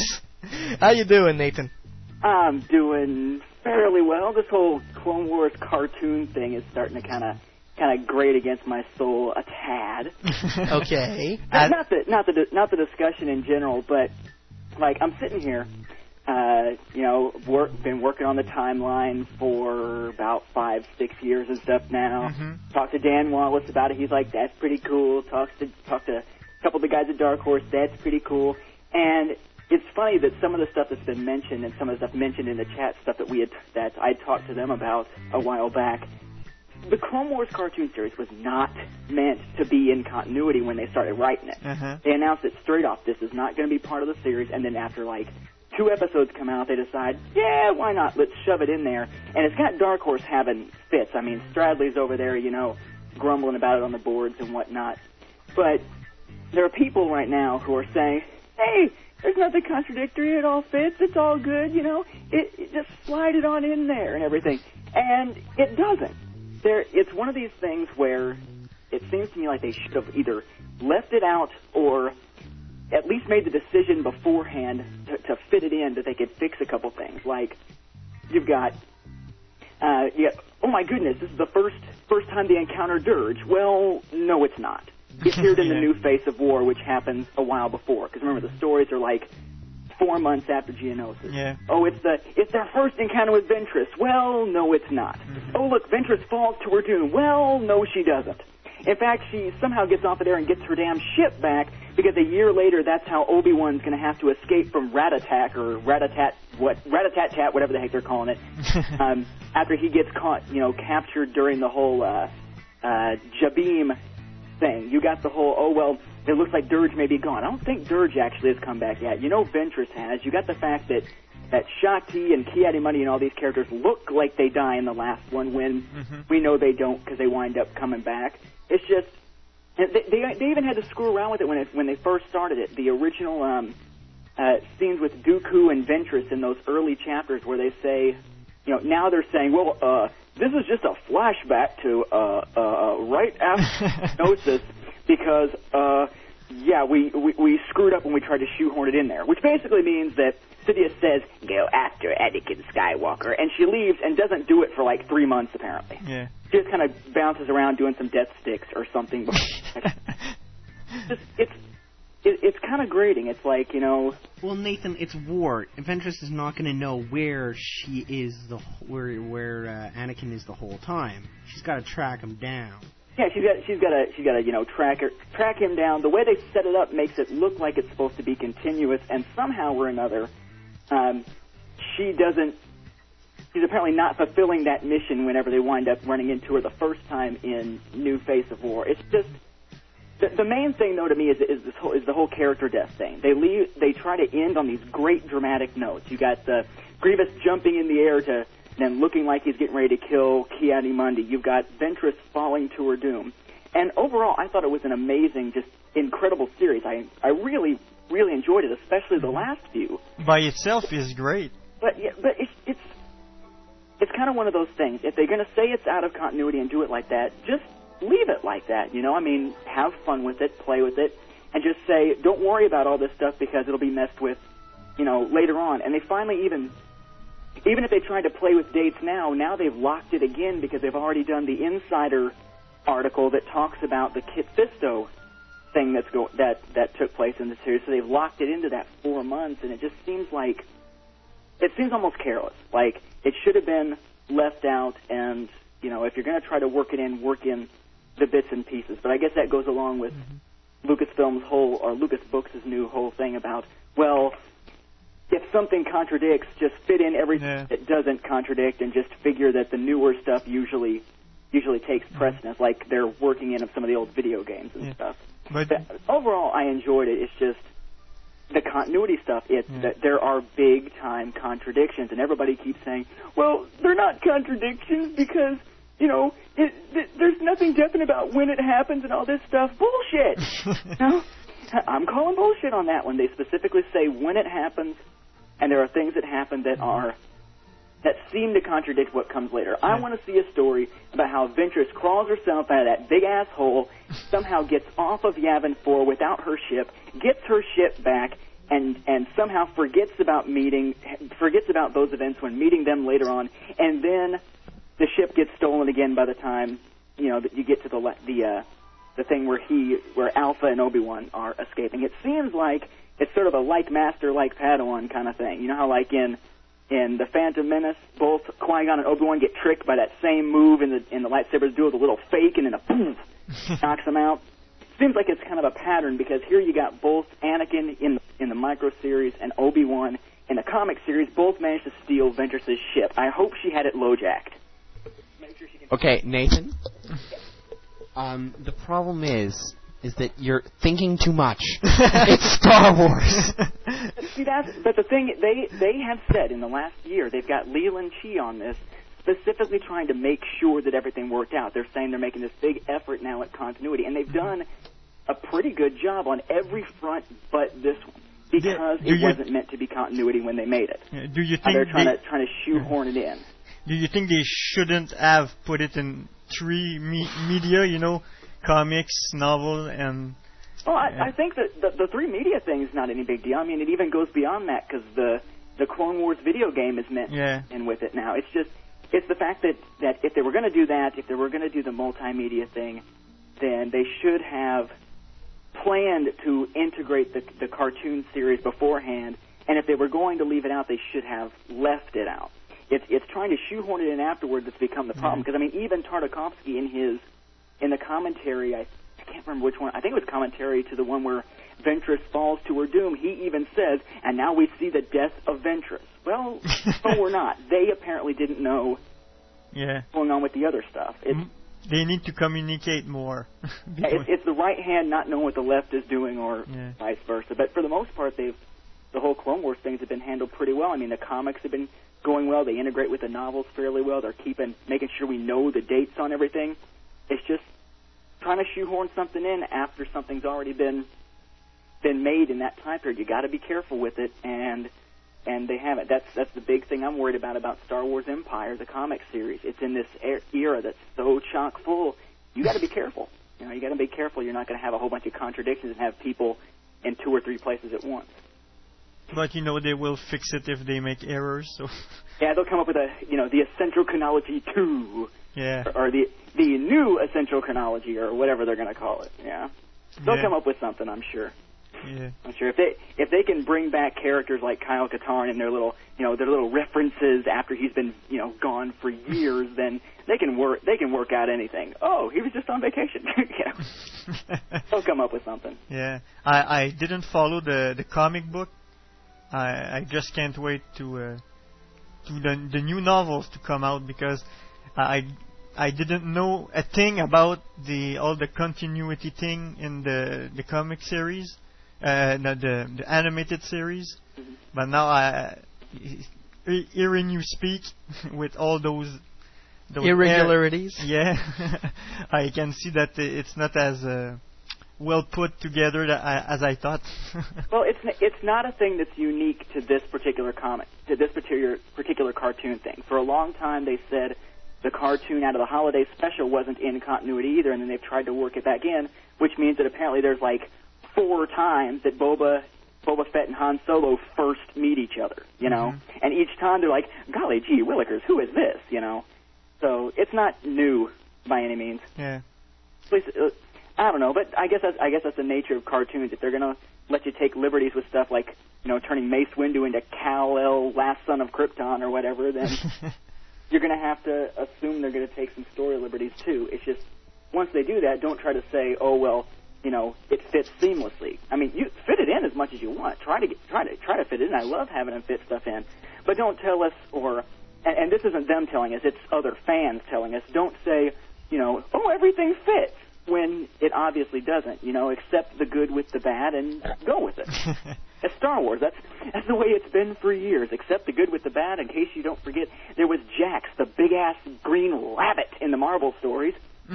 Yeah. I mean, I mean, accept the good with the bad. If you can accept a big green rabbit, just you can accept pretty much anything. Well, Nathan, thanks a lot.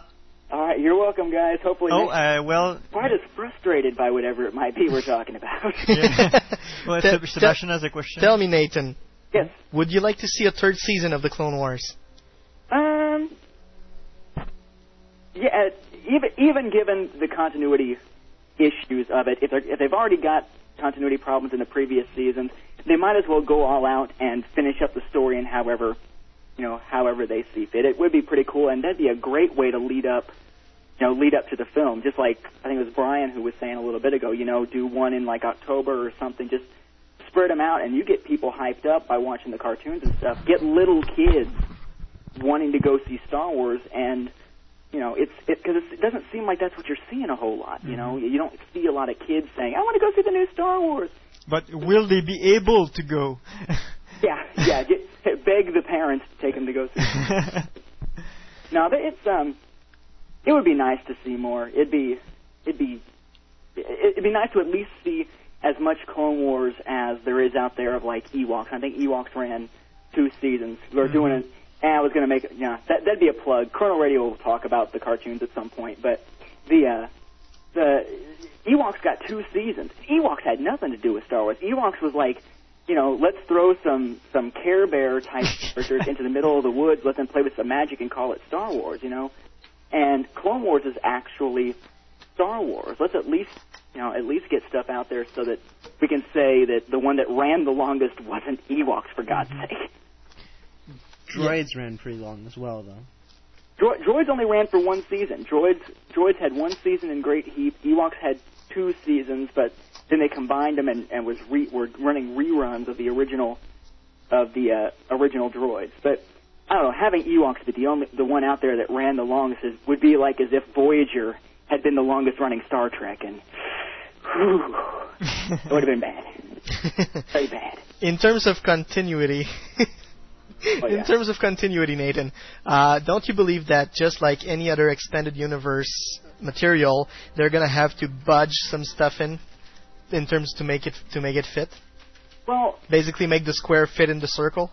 Well, some things, some things. Like if this were taking place in the classic era, that would make total sense. But given that it's set place in the Clone Wars, given it's supposed to be this big, planned out um, setup, and given that it, it's not like these were tiny continuity issues, they were pretty big, and they weren't there because somebody didn't know what was going on. They were there because they were told initially going into it, don't worry about the rest of the continuity. Here's these characters, play with it. And then they're told after the fact, well, we're going to try to work it in. And, you know, that, that's, a, that's a very different beast altogether. That's like, you know, there's a difference between looking at a square hole and, dis- and determining, you know, and, and making something to fit it, only to find that your hole, that, that the plug is too big for the hole and having to sort of whittle it down. Then there's a difference between seeing, oh look, there's a circular hole over here, and making something, you know, I don't know, pentagon shaped over on the other side, and then trying to work it in when you knew you weren't trying to fit that shape to begin with. Yeah. Okay. Well, before we get lost into more geometrical forms, yes. we're gonna let Sine, you go. cosine, tangent, blah blah blah. That's the extent of my my uh, trigonometry knowledge. SOHCAHTOA. There you go. Okay. Thank you very much, Nathan. All right, catch you later. Bye. Bye. Here you go. Yay! I get to speak again. okay, we're gonna call someone else. Aw. we're actually going to, but I'm gonna read the uh, the actual uh, statement of Jedi Mark, which was sent to us by email. Hi guys, overall I enjoyed the Clone Wars series. When I first heard that the chapters were only going to be 3 minutes long, I didn't think it would be worth it, but I ended up go- enjoying 3 minutes a night for 2 weeks. I got into the second season more, more than the first. I really enjoyed the Anakin versus Asajj chapters. The one where she was throwing the clone troopers around and into the trees had me laughing out loud. I thought that the animation was well done. The water effects with the rain on the sabers and the reflection in the water in the cave were cool. It was funny. It was funny how they make Scooby-Doo Shaggy into Padawan Shaggy, complete with the green lightsaber to give the appearance of a green shirt. I thought General Grievous looked okay, but I'm sure we will look a lot better in the movie. He's certainly a force to be reckoned with. I would like to see them do more of the series, but I don't suppose we'll see any more before episode 3. Thanks for a great show. Keep up the good work, Jedi Mark. You know, it's it's something they could do if they ever like get the go ahead from Lucasfilm, and they could actually make the chapter 20 fit into the continuity very simply, you know. Just by doing chapter 21, basically going back on the events leading after chapter 20, and Grievous suddenly abandoning everyone there, and just says, Tell your Jedi friends that there's a new bad guy in town, or something like that. You know? That would be kick ass. Just go back to. Hey, This, uh, he, he he thinks I have a- have a good idea. Yeah. It's not crazy. Oh my god. Have you been? Have you stopped taking your pills, Seb? I might.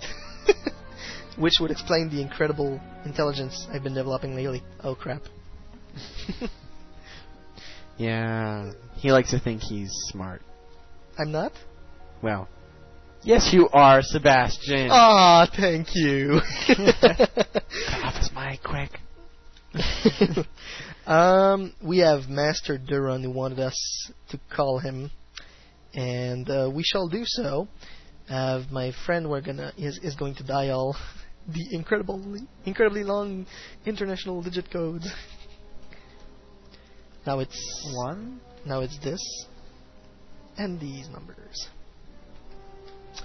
So, Master Durans, I hope you're ready because we are calling you now to discuss the Clone Wars with you once more. You know who we haven't talked to in a long time? I'm gonna try to get someone in the meantime.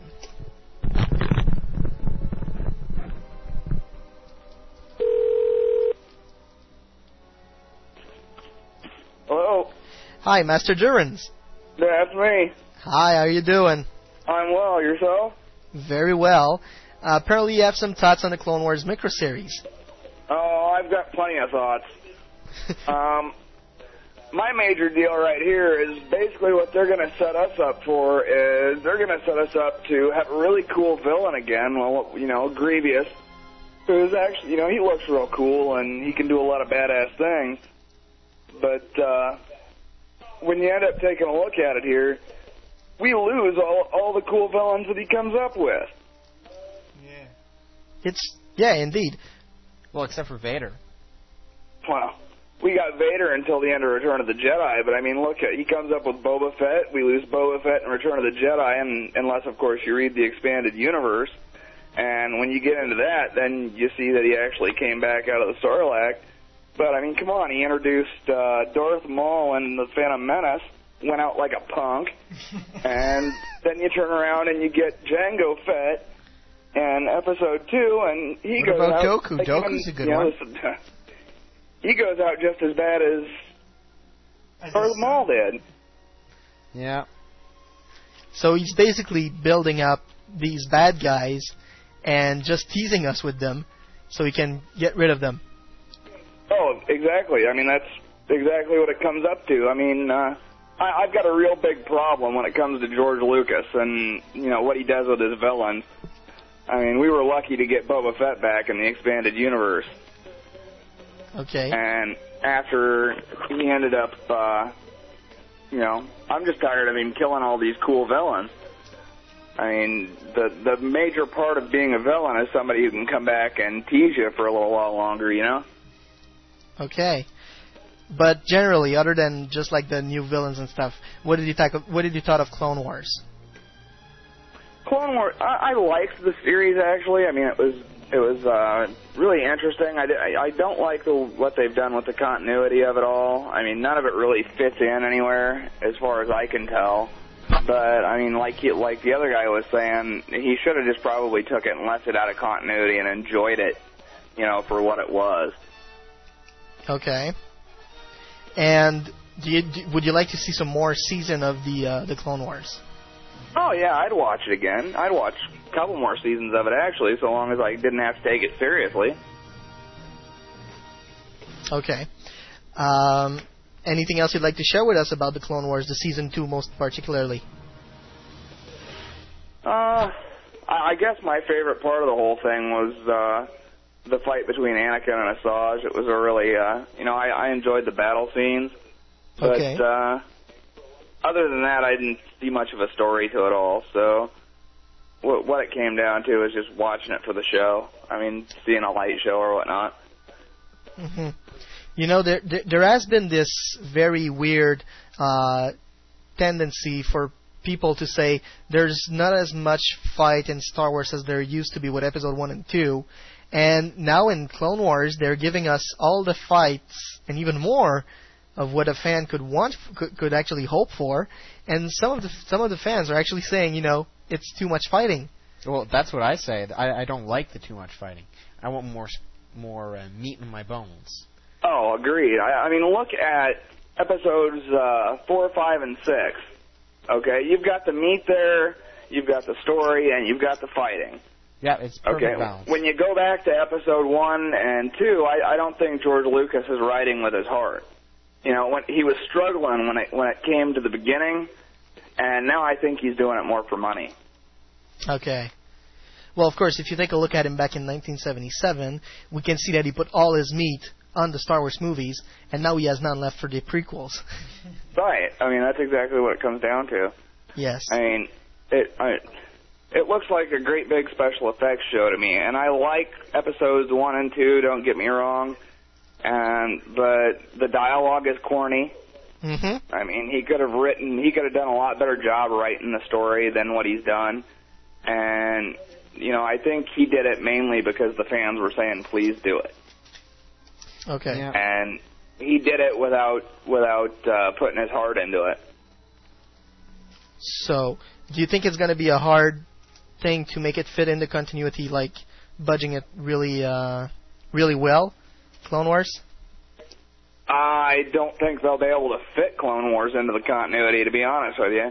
I mean, there's bits and pieces they might be able to throw in there, but I mean, when it comes down to the, the I mean, the the the whole part as a series, it's not, uh, it's not going to fit. Okay.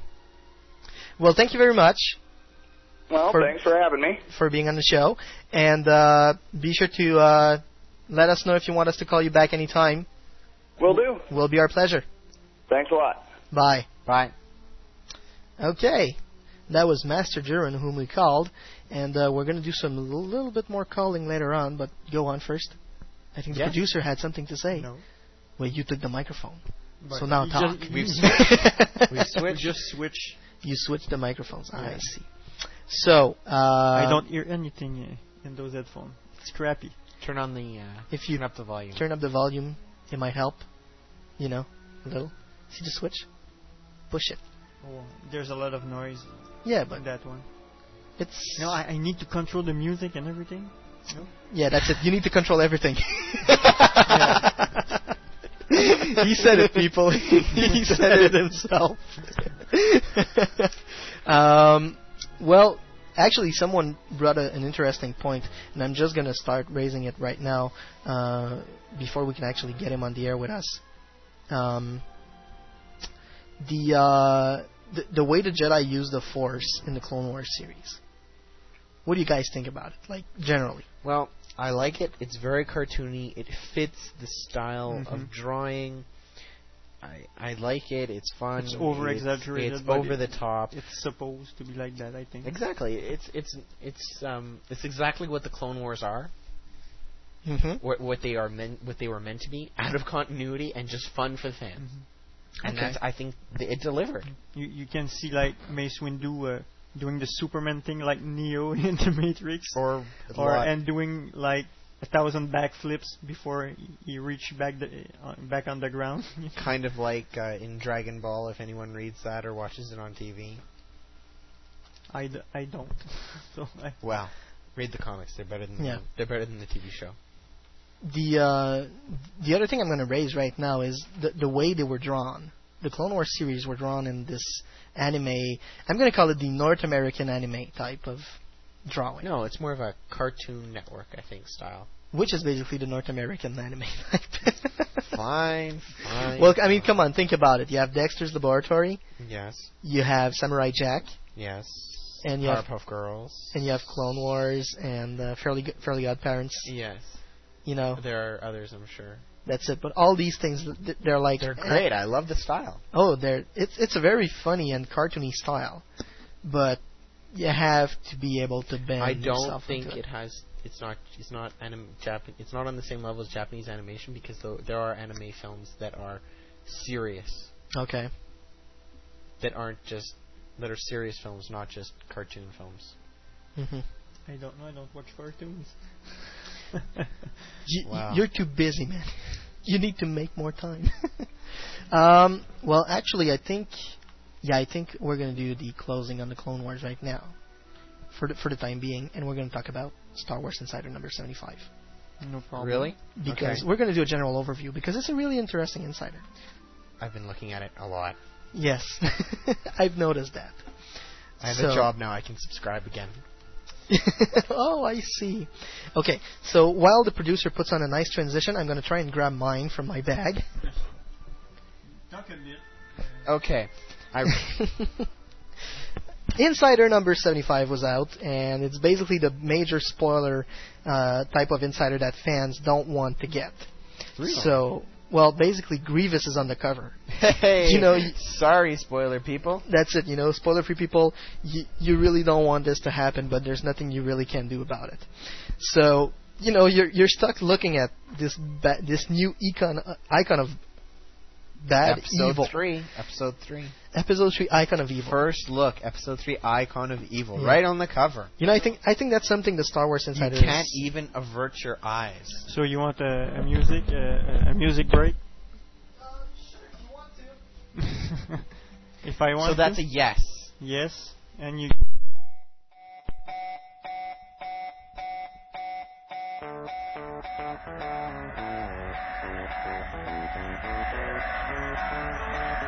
No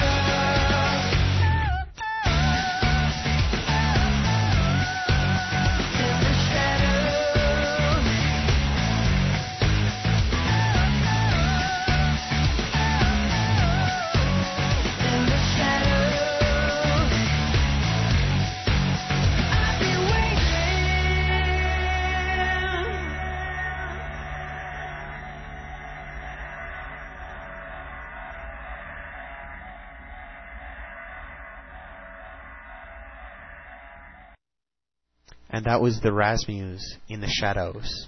Into the shadows. Into what? in the shadows. Welcome the back. shadows. Welcome back I to Star right. Wars en Direct, people. I'm getting false Okay. information from my producer. What did Okay. I say?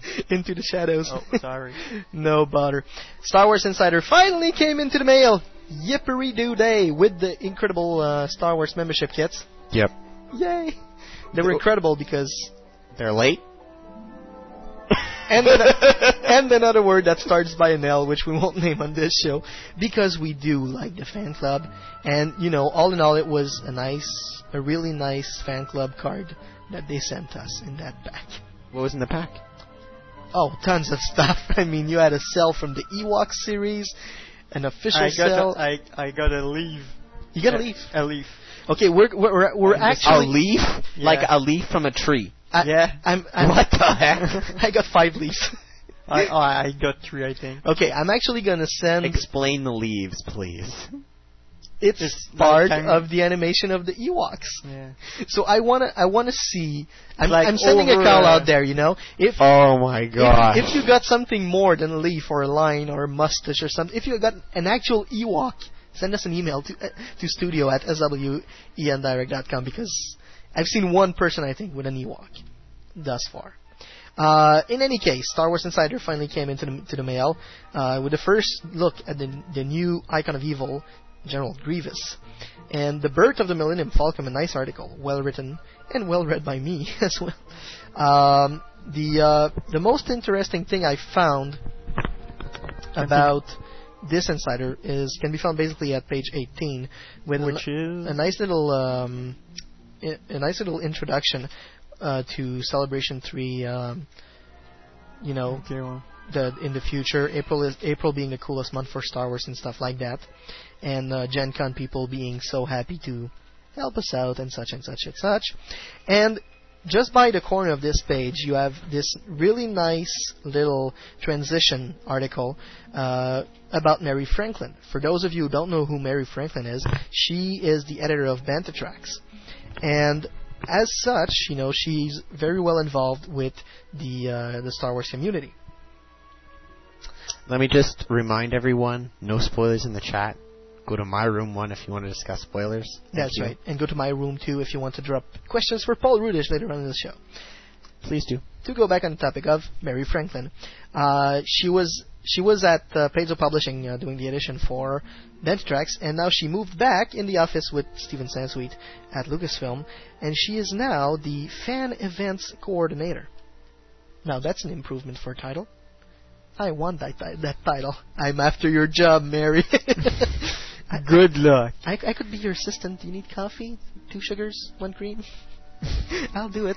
You already have the shirt. Yeah, that's it. I already have the shirt to, to get into Lucasfilm.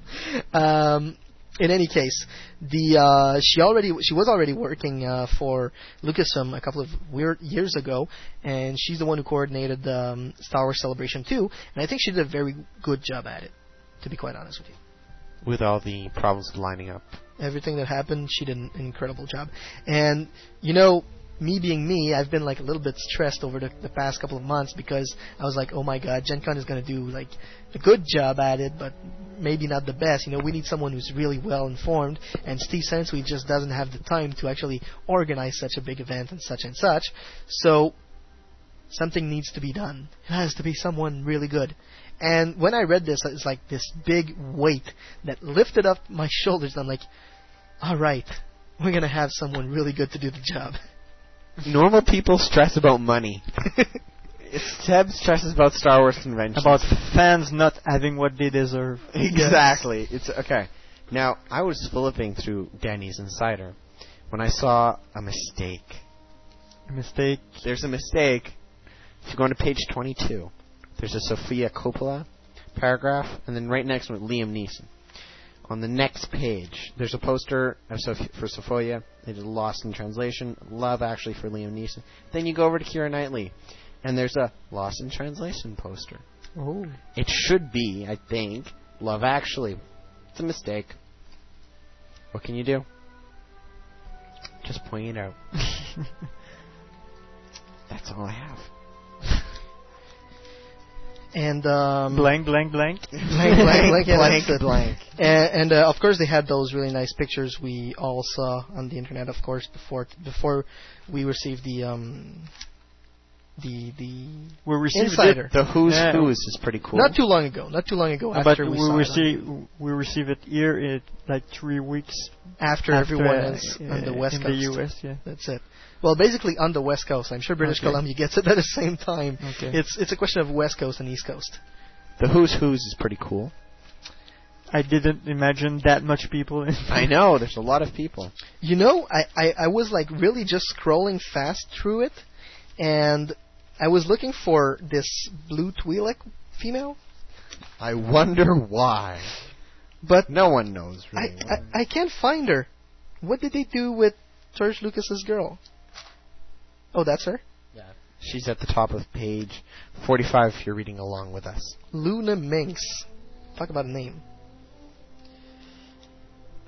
In any case, I mean, What's that box? There's a box. Yeah. Leibnod.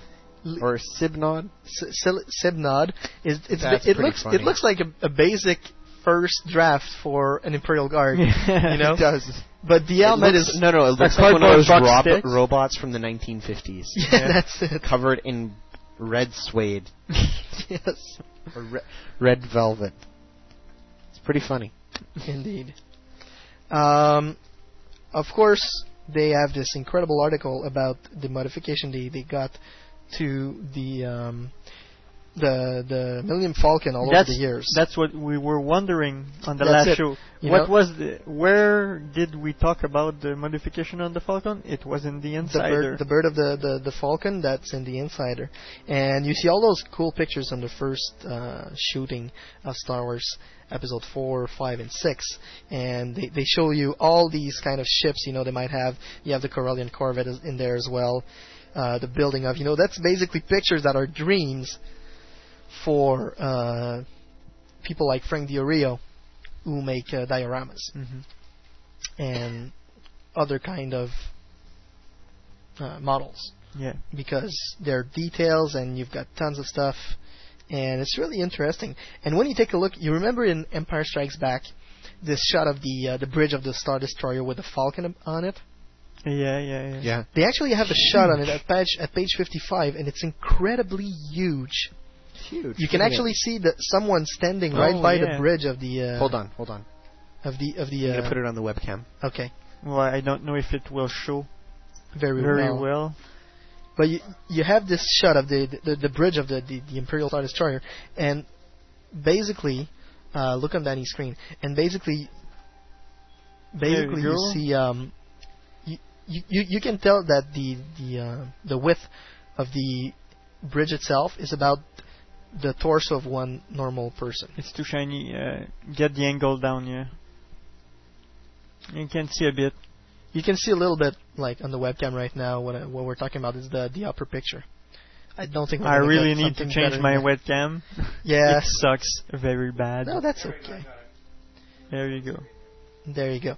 Okay, and uh, after that, they got an article on the um, the on the, on the Giant stu- the General Giant Studios, and they're talking about how they actually build those uh, nice little busts and stuff like that. And afterward, finally, the Grievous era, and a couple of early concepts of what Grievous might have been. So, it's it's fairly interesting. I can't wait to see what's gonna be under that uh, that guy. The details on the cape is really cool, and you know the best way to de- to actually detail this uh, General Grievous is really basically by saying it's a robotic Velociraptor. You know what the Yeah. problem's going to be though? Making a really cool action figure. Oh, it's gonna be uh, Tough. yeah, because it's gonna be easily breakable. Yeah. Gonna be fragile. Fragile. Yeah, yeah, yeah, yeah. Indeed. But that's Hope it turns out Yeah. well. That's one but of the- uh, I'm still wondering how Grievous will come out in the movie. on the big screen. No, yeah, it's- that's it's- tough as well. But l- if you What look I- what on I the look- cover, it's It's pretty that's good. what yeah. it's going to look like Yeah. though on the screen. Yeah. It's a little CG-ish. it's it's it's probably going to look something like that. I hope But it looks better. The the thing I, the thing I like to look at is on page 64, the Henchmans. You have a really nice concept uh, drawing of the the Henchmans on the behind, and they almost look like Tusken also Raiders. on page A mix between a Tusken Raiders and an Imperial Imperial Guard. 62 right. as well. You can see a henchman. Uh, I'm pointing something at my uh, Yeah, at my may- producer may- right maybe now. on, maybe on the next show. Should should we tell them about something coming up about this? Uh, yeah, but I cannot confirm a date. Okay. But uh, our dear our dear Australian duo friend Shane Dix and Sean Williams actually wrote, wrote a short story which is entitled "Or Die Trying," and it's about guess who? Their favorite, Jaina Jaina. Solo. Awesome. It's not Clone Wars. That's good. That's it. You know, there's something I've been wondering, and I'm about to do it like in a couple of weeks. the Insider, they uh, they're they're publishing those Republic Holonet news and uh, the other news as well with that. But on the on the side of the Holonet news, you got Aurebesh. I gotta translate it. See what it means. Also on the bottom of It the will page tell as well. Sebastian do something else. It. It- I bet you, Steve might eventually have to do that. Y- Do, do you remember the uh, Star Wars tales in which you saw, uh, entitled Pulp Fiction, written by Kevin Rubio, in which you saw Yoda telling uh, basically uh, Mace Windu, you know, to order from a menu, and that was the first page. You had a big menu written in some sort of, co- of code that you couldn't read. I actually cracked the code, and it was written by Kevin Rubio, and he said, if you can read this, you should you should seriously think about spending more time doing s- other things. But to be honest with you, I cracked it during my math class, so. Maybe you should have been doing something more worthwhile. Doing like, your math? or paying attention. paying it what? Kids, don't try this at home nor at school. I'm not paying that much a- a- attention today, but I pass all my math. That's it. And uh, of course, So the, did I, uh, and I can't count. The member issue came with the Bantha Tracks, which was uh, filled with nice and nice uh, information about how to make your own dioramas by Frank Diorio, and uh, you, they also mentioned the fact that a couple of his uh, dioramas are uh, being exposed at Legends Action Figures here in Montreal. And going back to the multitude of fan premieres, and a very nice little article by uh, Mary Franklin, which is basically about Star Wars Do It Yourself, which is what we do. We do our show ourselves. And right now, we're going to go to another musical break. No, I need, there's one minute left. We're going to go to a musical break, No problem. and we're going to listen to uh, Rush with Limelight, and we'll be right back. That was for Master Duron, I think. Star Wars en Direct.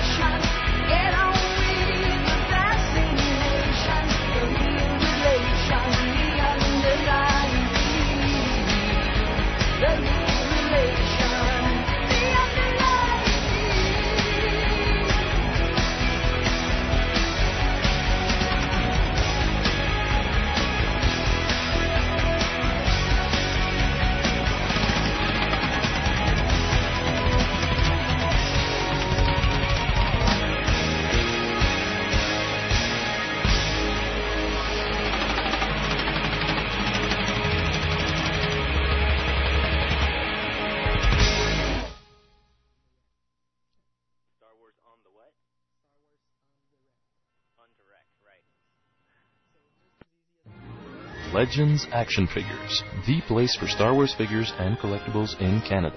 Visit our website and compare our prices. We've got customers from all around the world and the best service around. Come meet the staff at our Montreal store or visit our website at www.legendsactionfigures.com. All prices in Canadian dollars.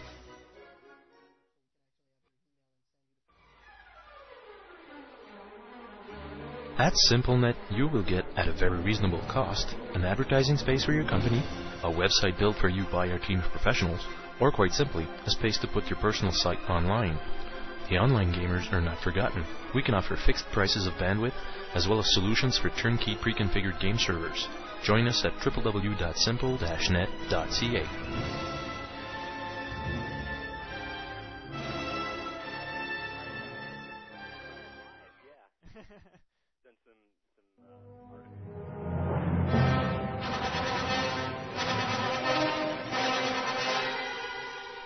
Hi, this is Michael Sheard, Admiral Ozzel from The Empire Strikes Back.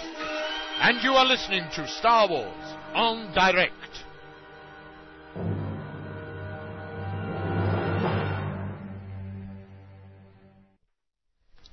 And welcome back, ladies and gentlemen, to Star Wars en Direct, the voice of Star Wars fandom. And we're live tonight, April 25th, with none other than the art director of Cartoon Networks, Paul Rudish.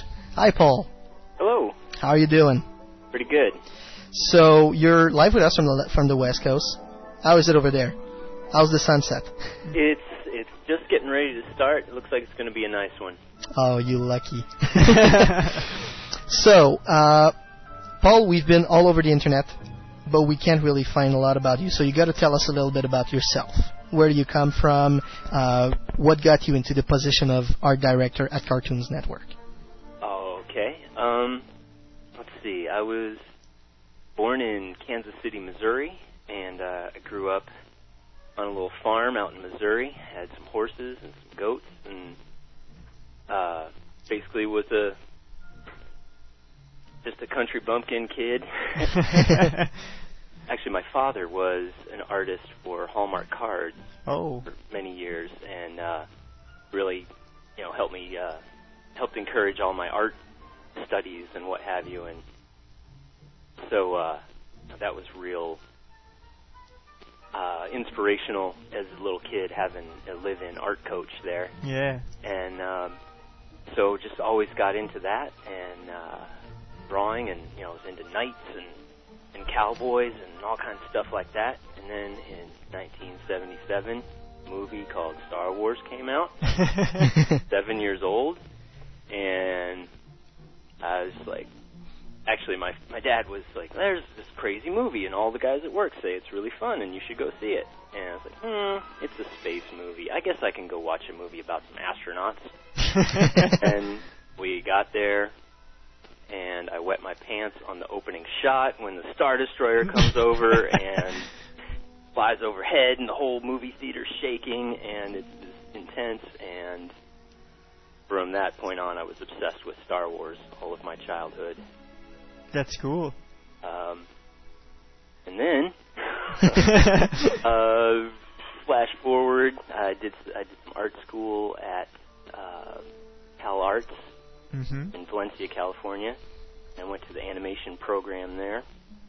And after that, uh, worked around town a little bit, doing some things, did some character design for Batman, and uh, a couple different things around Hollywood, and then got hooked up with Hanna Barbera Studios Mhm. right when Cartoon Network was starting, and jumped right in on the pilots for Powerpuff and Dexter's Laboratory, and uh, worked with Genndy Tartakovsky on all those. And that's kind of how we got hooked up. And from then on, we've just been making cartoons for 10 years, me and Genndy. And then one day, the Star Wars project kind of fell into our laps and blew my mind. went, Must have hey, been. yeah, sure, we'll do it. Let's go. Uh, well, you know, we've got some other things right there, like uh, on, uh, on the pile of to-do list, but we'll we'll just put it aside and do the Star Wars things there first. okay. Yep. um, basically, how would you describe the job of the artistic director? You know, is it because we could go over the basic tracer and uh, inker Mhm. kind of thing from the Kevin Smith movies, but art director, what's the description of the job? Um, to well, it can vary depending on productions and people, of course. But mine specifically was to head up all the design of all the characters and uh, design all the major characters, and then you know direct our other designers to uh, handle the incidental characters and all the props, and I drew some of the spips and basically just heading up the look and coming up with uh, a style and making sure that the look is consistent and uh, working on the, the colors for the models and making sure that they all uh, work with the backgrounds properly or, you know, uh, basically overseeing That everything all, goes all of the aesthetics. okay. Everything that go is is has to go well together. Yeah. Okay. Uh, you mentioned the fact that you've been a Star Wars fan since the very beginning. Yeah. Uh, did the fact of did the fact of being the art director for Clone Wars heighten the Star Wars passion in you? Basically, are you a bigger fan now than you than you were then? Ah, bigger than then or now? I, I don't know. I think probably the same size. I don't. You know, when you're a kid, it's all magical and fantastic, and it's just this, uh, you know, fantastic fantasy land for you to escape into.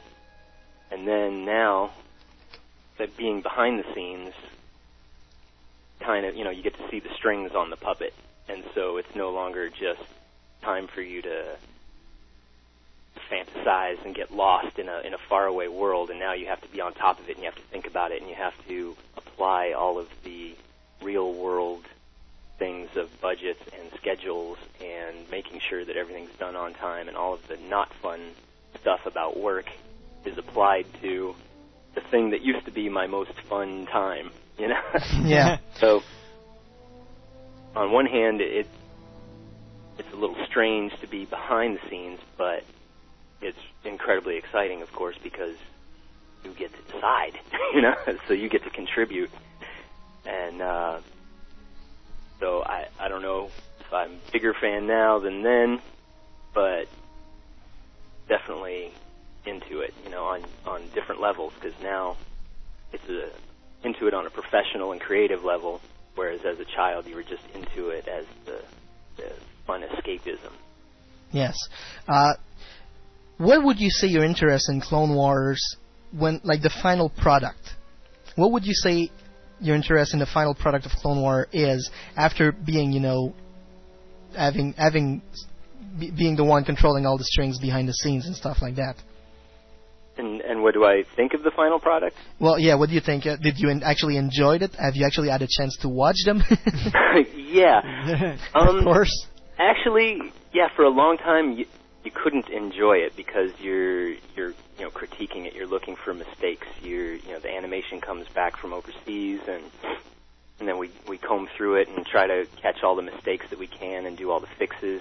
And you're constantly looking at it with a critical eye because it's your own work. And uh, so for a long time, I wasn't able to just look at it as a show. I was constantly analyzing drawings and going, "Ooh, that one's still wrong. Oh, crumb, I can't fix it. Oh, you know, things like that." But actually, just recently, had some time to step away from it, and then was watching it with some of my friends, and I was able to just forget about having worked on it, and I started watching it, and I just started getting into it, and I was like going, "Oh yeah, look, Obi Wan's taking out that fool. Oh, that's awesome. Yeah. oh, Mace Windu. Holy cow, dude. Oh, and just started getting excited one day. So yeah, I finally had a little time to step away, and now I think I think it looks pretty good. Okay. Well, I think a lot of us would agree, would agree with you. Um, what were the principal difficulties that you had in adapting the Star Wars universe into a cartoon, a cartoon like that? Um, probably the the lushness of Star Wars, the the, the hyper detail, and uh, basically the size and scale of Star Wars, especially during the Clone Wars. Everything is an army shot, you know, so it's Mhm. not just let's draw one guy in frame. It's let's draw 20 guys in frame. So Yeah. a lot of it is the, the volume of things that you have to tackle, and uh, just trying to wrestle with having it based on live action already. You know, everyone's already seen it. Everyone knows what it all looks like, and will already be comparing the drawn version to the live action. You know, if it's a brand new thing, if it only exists in animation, you have nothing to compare it to. But yeah, knowing that it's going to be scrutinized by all the fans and by myself being a fan, you know, wanting it to look as right as I think I can make it, and then trying to still be able to strip down unessential elements so that the drawing is easier and simpler so that you can draw it a thousand times a day and still animate it, but hopefully still have enough of the details and richness that you want from Star Wars. And trying to find that balance between uh, yeah, ease of simplicity versus the lush things that we expect to see in Star Wars. Okay. Um, speaking of the actual technical difficulties and the uh, the animations that you used, um, how did you like working with the CGI and the actual cells of animation? And you know, what was the percentage of CGI versus general cells? Um, well, I'm a big fan of drawing, so you know I like traditional animation because I draw, so I like to see drawings moving around and stuff. But uh, I definitely don't like having to draw architecture or or you know spaceships and things that should retain a rigid quality. You know, and, and if you hand draw it, things become real wiggly and and stuff sometimes. So it it was a really nice, uh, well, very helpful to do all the spaceships in CG, and uh, I think they look even better for it. And um, I don't know, I like I like both computer and I like traditional. Uh, I like all kinds of puppets and any kind of ability to you know create something fun and show it to people. So the media itself is not a big hang up for me as long as we get to design cool stuff and make it do cool things i'm willing to to play with it and uh and it was fun to be able to try a new medium and mix them and i think we got a nice blend i think the the computer stuff blends pretty well with the animation and uh, uh yeah it all goes well together. process basically. it was good Um, Also, actually, I throw in there on this the spaceship styles. It also offered us uh, more ability to correct correct the animation, and um, Tartakovsky, the producer, actually really went over the animation with a fine tooth comb himself, and he was able to once the computer models were built, he was able to change timing on the animation and the movement right there on the spot rather than having to redraw it all and go through this long process of having retakes done. He could go sit down in an editing bay, look at at the spaceships flying and go, okay, have it swing out of that arc, you know, much quicker when it comes around screen. Or he was just able to fine tune it a little bit more, and that was really helpful and and fun because it was a new thing that we hadn't tried before. Okay. Uh, speaking of Genndy Tartakovsky, you've told us that you worked on Powerpuff Girls and Dexter's Laboratory, Mhm. which are also works of Genndy Tartakovsky. Yes. Um, I actually got one very big personal question right now. Mm-hmm. Blackfoot 1138. Where did that came from for Dexter? Ah, Blackfoot one one three eight. yes. I'm not sure. That's one old episode of Dexter of Dexter's Lab, so it's it's not that big a deal if you don't remember. Um, Wait, it's a reference to. Uh, it's in reference to Star Wars, but there's a lot of Star Wars reference in Yandy's work, mm-hmm. even in the in the in the in the, in the Powerpuff Girls Uh huh. and um, And Samurai Jack as well. and Samurai Jack as well. That's it. Uh, do you like? Is is is it something that Genndy uh, also enjoy as a as a as a Star? Is, is Genndy also a Star Wars fan? Mm-hmm. Oh yeah. okay, that sure did Yeah, help. many of the Star Wars references were my fault in those o- other cartoons as well. Ah. but you did a really great job because I enjoyed them every time I watched them. Um, Genndy Tartakovsky, how did you get around to meet him? Um, actually, we crossed paths at Cal Arts, and uh, we had mutual friends. Um, I was a senior when he was a sophomore, and uh, I didn't really know him too well at school. But then, right after graduation, I went to uh, Hanna Barbera, and we started working on stuff there. And Andy came over there, and then we ended up working on the pilots for Dexter, and and just ended up working together ever since. But yeah, we uh, we we kind of known each other, and then formed a friendship once we started working in the same building, and there you have it. There you go. Speaking of Hanna Barbera, we can think of Scooby Doo, Mm-hmm. and it brings us to chapters 20 of the Clone Wars, Uh Shaak Ti. huh. Where did he? Why did you decide to throw in this little reference to uh, to Scooby Doo? Um, well, the the character that that you know that we needed, you know, uh, a frightened Padawan, you know, who was just all nervous and shaking and and you know really fearful of the situation that was going on, and it just that was the first thought I had. Well, thanks, you know, we should make it Scoob, Maggie, and uh, we were just punch drunk at that point. At the end of the, just went for it. But okay, make him Shaggy, fine. Sure. Um, and you did a really great job doing the humor into the Clone Wars uh, because it's still being a very serious subject of the Clone Wars themselves. Uh, there's always these little um, jokes, these, these little Abbott and Costello, uh, as they're referred to by Genndy Tar- Tartakovsky in the audio commentary, um, of you know Obi Wan making quite a mess, and all the uh, all the dialogues between Obi Wan and the generals of the trooper. How much how much time did you actually spend in scripting those jokes into the Clone Wars series? Um, just kind of let them come.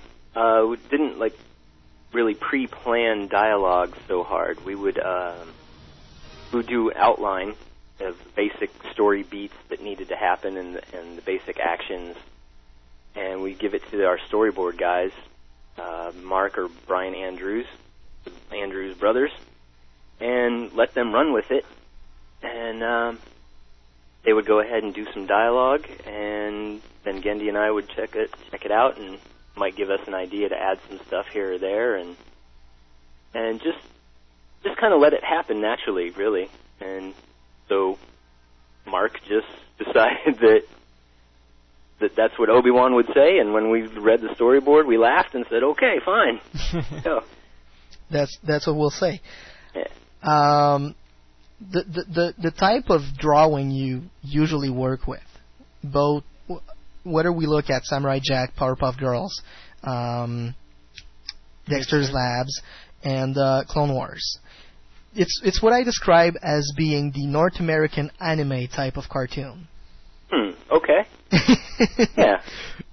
Would what would you say about the uh, the the anime type of cartoon that you use to uh, to draw? Um, we definitely are very inspired by a lot of Japanese animation.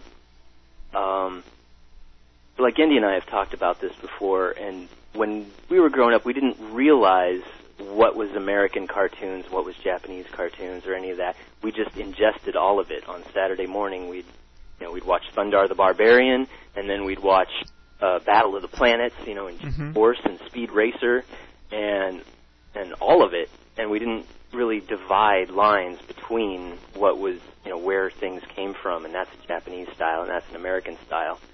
We just were children watching cartoons and assimilated all of it, you know, our Marvel comics and Japanese cartoons, and I think just in our brains started to mush it all together. And uh, it wasn't really a conscious thought. It's just, uh, you know, all artists pull from things that they like and are inspired by different things, and so we just threw all of that in the mix. You know, we like a lot of European comics and uh, Valerian comics and uh, you know, even like the Smurfs, you know, and, and tricks. Um, and then you mix that in with with Totoro and all of Miyazaki's films, and then you end up with uh, whatever you see here, I guess. I think a lot of our stuff maybe has more of a sense of Japanese storytelling or possibly Japanese timing sometimes with more of uh, an American drawing sense, maybe. Okay. Uh, but yeah, the fact that you said North American anime sounds pretty good to me. I've never heard that. I actually invented it for this show because I, I wanted to describe the type, you know. So I came up with the uh, the North American anime type of cartoon. yeah, it's just it's just a blend of everything we liked when we were growing up in the 70s and 80s. I think. That's it. Um, so you basically get the contract from Lucasfilm. You're going to do the Clone Wars three minute shows for two seasons of 10 episodes each. And very big surprise, one day they come knocking at your door and, oh, by the way, you're going to introduce this, like, big bad guy that we're going to throw in episode 3 as the new face of evil. hmm How did you react when you learned that? Uh, well, honestly, the first reaction was, oh my gosh, we already wrote all of these episodes. Where are we going to stick this in? How are we going to facilitate this because we're so far along in the production? Um, how are we going to change gears and get this guy stuck in here? And then uh, they did cut us some slack. They said, "Why don't you make episode 26 uh, six minutes long?" And they extended it for us so that we bought us some more time to be able to do some more things. And then, um, and then after the technical problems were were addressed, then it sunk in, and I was like, whoa, yeah, that's pretty cool that we get to introduce a major character from a new movie, and uh, thought it was pretty neat, being that it was like introducing Boba Fett in the holiday special. Yeah. I Just thought that was rather apropos. That's it. Um, and just like, ju- just like uh, you did for, just like they did for uh, Boba Fett, you also get to to have the first action figures made for the Clone the, the, the Clone Wars uh, cartoon series for, from Hasbro. Yep. So um, yeah, I guess the first Grievous on the shelf may actually be an animated Grievous. that's it. Um, so they they dropped you some basic drawings of Grievous. They showed you what what what, it, what basically did they show you from, from the Lucasfilm archives? yeah, honestly, it was very minimal at that point. Um, we had photographs of a clay sculpt from a lot of different angles and a couple illustrations, but we didn't have any computer renders or we didn't have any real finalized artwork at the time. And um, then we had a phone conference with Ryan Church and a couple of the guys, the designers up at Lucas, and they we just talked with them about their ideas on the character and how he should function and and different abilities he might have or what kind of movements and things. And um and kind of they were like they were basically saying, you know, we're not going to really be animating him for quite some time. You guys are going to get to do it first, so knock yourselves out. We're kind of waiting to see what you do. so you, you got this we're big both, you know, we're all trying to work on the same stuff at the same time, and they're trying to get their movie worked out, and we're trying to get ours worked out, and they're just like, um, this is all we know right now, so good luck. That's it. You had to make it look cool. All right. Um, so they dropped you all this weight on your shoulders, and you came up with the idea of using the capoeira as the martial arts style for Grievous. Mm-hmm. Actually, Brian Andrews was hep on that, and he really put all that in his storyboarding of uh, of Grievous. So yeah, you have to give a lot of credit to our storyboard guy, Brian. Because I must admit that of all the martial arts styles I know of, uh, capoeira is actually a very good style to use for Durge, uh, for for Grievous, because of all the movements and all the things that we heard he's going to be doing and all and such. So I think it's a very good choice to actually decide to go with capoeira. Capoeira. Yeah, Brian kind of figured that when uh, when the guys up north were telling us about you know his uh, manipulative and his you know his leaps and his his claws and and uh, yeah, with just describing all of his kind of abilities, I think Brian latched onto that right away and went for it. Okay. Um, all in all, Clone Wars. What was your favorite episode? Hmm. Oh, that's the, Maybe that- 19. 19. I think there's there's a lot of ones that I like for different reasons, but I think 19 really came together uh, real solid and just has a real strong Star Wars feel to me. Just the you know two awesome characters locked in a saber duel and working out some you know tension and mood and and stuff with two characters. You really, you uh, really showed the uh, the anger in Anakin. You know. Oh, good. Yeah, I'm glad that worked out. Um, yeah, I think I think that did work out after it all came together, and uh, a lot of it just due to color and the fantastic backgrounds by Scott Wills, who's our our background director, and yeah, I'm pleased with with how that one felt. Okay, I'm actually going to go to our fans right now because they got a few questions for you. Um, we have a Etorian in the chat, and uh, he's asking you if you were at all surprised by the liberties that Lucasfilm let you take with the characters. Uh, as an example, the over-the-top powers for Mace Windu. Um, yeah, actually, we were expecting to be dictated a lot more things as far as the story, but but they were pretty pretty liberal, uh, pretty loose. They just gave us some broad strokes and said we want you to focus on Obi Wan, Anakin, having doing cool stuff in the Clone Wars, show Jedi's being cool Jedi's at the heights of their power, back when you know Jedi's really rocked, and uh, use these two new bad guys, and that was about it, really. And we expected a lot more, a lot more of their finger in the pie, as it were. But That's it. they thought it was all right, and especially after the first couple episodes were done, and George actually took a look at them, and I think like the first four or five he saw and got really excited. And once, of course, we had the George stamp of approval on it, then then they just let us run with it. The guys can do Yeah, I mean job. that really spoke. That's it. Opened the gates. Once George said it's good, then we just went for it. Okay. Um, did who actually had the idea for the uh, Obi Wan slash Storm uh, Clone Trooper costume? Me. Uh, yeah, just Do you realize? the first ideas was actually one of the first ideas I had back in 1978 was hang with Star Wars action figures was how did the Jedi Knights joust? Because they're knights, so they must have joust.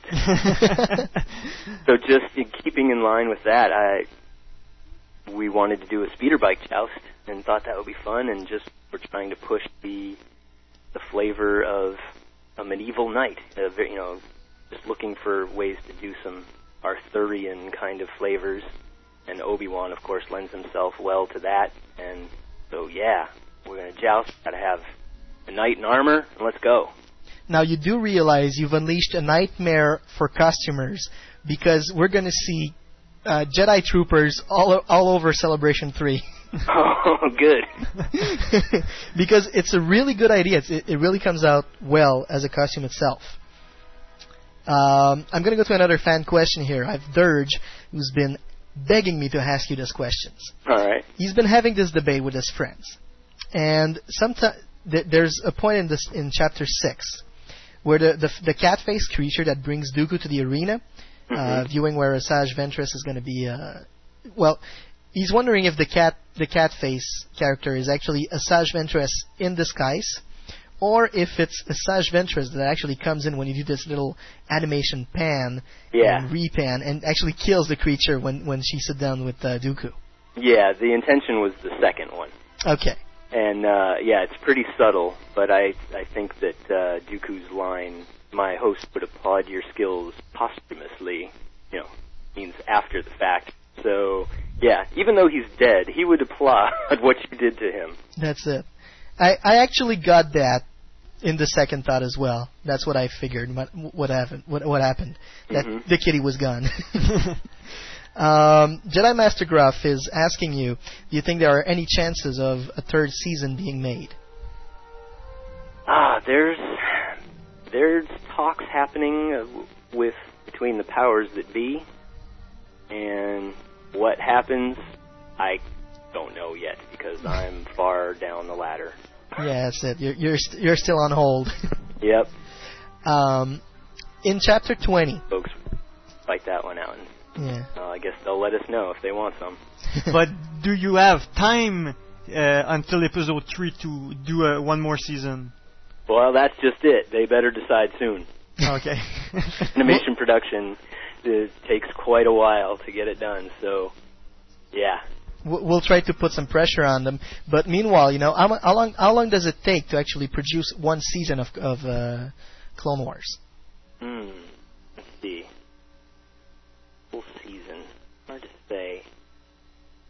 Um, as a, a reference point from other productions, like say Dexter, um, we would do an 11-minute cartoon, and I think it would take us about three months to complete it from writing it to to final uh, final picture.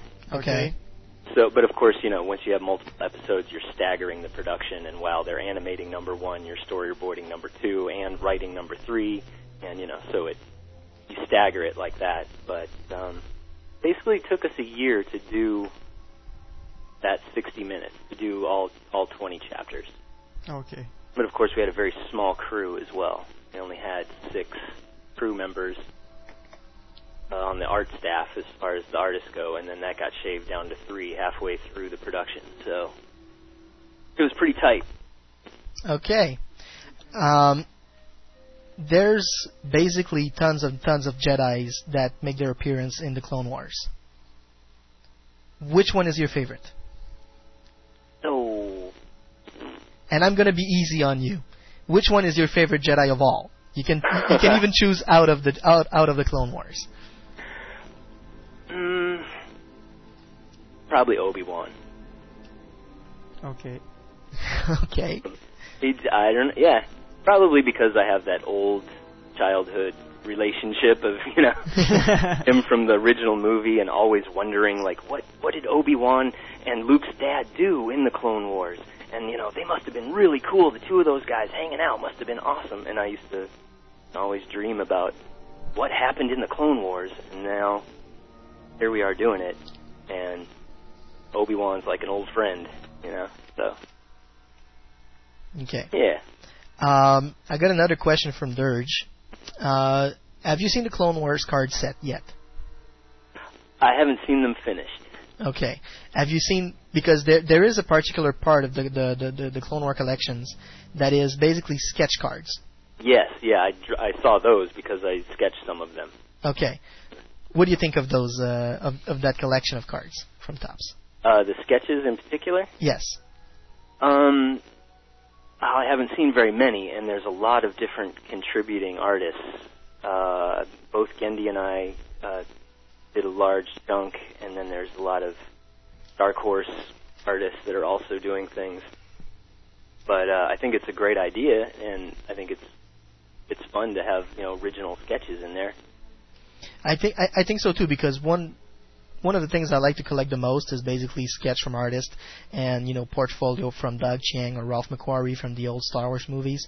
So I think it's really cool to have a look behind the scenes at at one point of what happened in the creation process of a of a series such as Clone Wars. So I think it's really interesting that you yeah, that you actually chose to share this with us. Yeah. Um, there is a question from Jedi Master Graf. In chapter 20, uh, you chose a lot of familiar Jedi to be, open brackets, killed, close brackets. Uh-huh. Uh, since most of them survived, it sort of takes away some of the grievous kills. Uh, why not make up some more random Jedi that you knew would allow would be allowed to be killed? Yeah, I quite honestly because we weren't sure who could be killed and who couldn't. And so we kind of left it open-ended and it you know it ends up being George's call who's actually alive and who who made it out. So we were kind of yeah hoping to to have some fatalities, but looks like maybe the uh, the continuity police might take that away from us. Okay. Of course, there's se- several of them that need to be in episode three. We knew Yachty and Shaak Ti couldn't be dead, Yeah. but we kind of left it open on some of the others, and we're we're going to find out who we actually are going to have to save at some point. um, that's that's actually one of the thing. Um, are you actually a spoiler-free person, or do you actually check out the spoilers on the internet about episode three? Um, I well, you know, I got some spoilers from the official Lucas rant. so just being behind, like I said, being behind the scenes, you're privy to a lot of the spoilers. so I wish I could stay spoiler free so that I could just enjoy the movie uh, like a seven year old. But unfortunately, I you know we had to know what was about to happen. That's it. Well, you get to have a choice. Well, you get to have a, a really great opportunity as well to be part of it. So you know, there goes the seven-year-old boy, but here comes the thirty-year-old man. Yeah, well, seven year old boy is pretty happy to be drawing Star Wars all day. Anyway. yeah. There you go. Uh, one question that's been raised by many continuity fans, and I'm sorry I have to ask it to you. okay. too many people are actually asking for it. Does Asajj Ventress dies when she plunges to her open brackets death, close brackets, in that pit on Yavin 4? Right. Well, it's in the eye of the beholder. I would say. Good answer. that's a really good answer. You are safe. Again, we, due to crazy continuity concerns and uh, you know comic books being worked on at the same time and lots of different media all being created at the same time, we tried to keep things a little vague as far as introductions and deaths and stuff, so that if you only see the cartoon, it could function as their first meeting and her death. Or if you read all the novels and all the comics and stuff, you still have an escape clause and you can go ahead and assimilate all the stuff together in your brain. So She's basically the Boba Fett. let Of the viewer pick and choose what he likes. that's it. She's basically the Boba Fett of the Clone Wars series. Yeah. Um, another question that, that, that is being asked to us um, is about Anakin's reflection in his ship. I think it was in chapter two, uh, just before the, the, the, the launch on Muunilinst. Yeah. There is actually no uh, there is actually no reflection of Anakin on his pod. What happened? Reflection on his pot when hmm. when he's fixing his motor. and he and he's talking to Obi Wan, Yes, and the, there's the reflection of Obi Wan. but there's no reflection of Anakin. Is there not? there's not. I thought that there was. Maybe Anakin's head is covering the reflection drawing. Yeah, maybe. Oh no, I, I thought we tried to put it in there. Maybe the mistake that we didn't catch once it came back. I don't know, but I do. For all the, the continuity guys out there, uh, sorry for any of the mistakes that you caught. I'm glad that you're paying so close attention, but please remember that there are 4,000 other mistakes that we fixed. Will we ever get a look at those? You don't want to see those. It's like Padme's face flying off of her head and the crazy registration things. Like Well- papers that wiggle like sausages. well, actually, that's one thing we were discussing a little bit earlier in the show. Uh, bloopers for the Clone, the Clone Wars series. I- Is there any chance that we one day will see some kind of bloopers for the Clone Wars series? Uh, I don't know. I don't know if we still. Well, we probably still have them on file somewhere.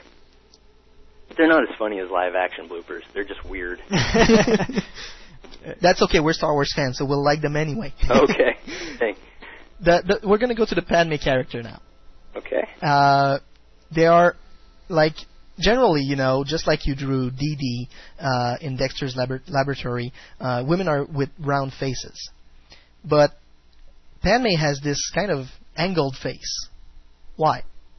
Um, I'm not sure. uh, I think um, maybe at the time I was looking at some uh, pictures of the actress and thought that she had a, a particularly square chin or something. Okay. Um, I also, you know, I tried to mix it up. I didn't want each female design to have the standard cute cartoon girl face. Yeah. Tried tried to make sure that each woman looked had an individual look to them. So, uh, so yeah, I I don't know. and sometimes drawings have to just be turned in because the schedule says you're Yeah. done, whether or not I'm happy with the design. But that would explain the long neck as well. And I mean, it's okay. It's still uh, a cartoon depiction of Yeah. an actual person. And Yeah, early on, I, I tried to do a lot of caricatures of the actors themselves, and then Genndy directed me away from that specifically, and wanted me to try to focus on how, what does the character feel like, as opposed to drawing Natalie Portman exact.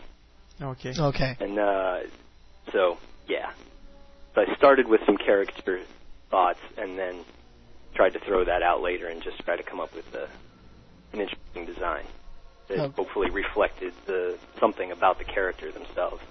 hmm Um, basically, uh, you know, there are rumors out there that one day we might see a Clone Wars DVD.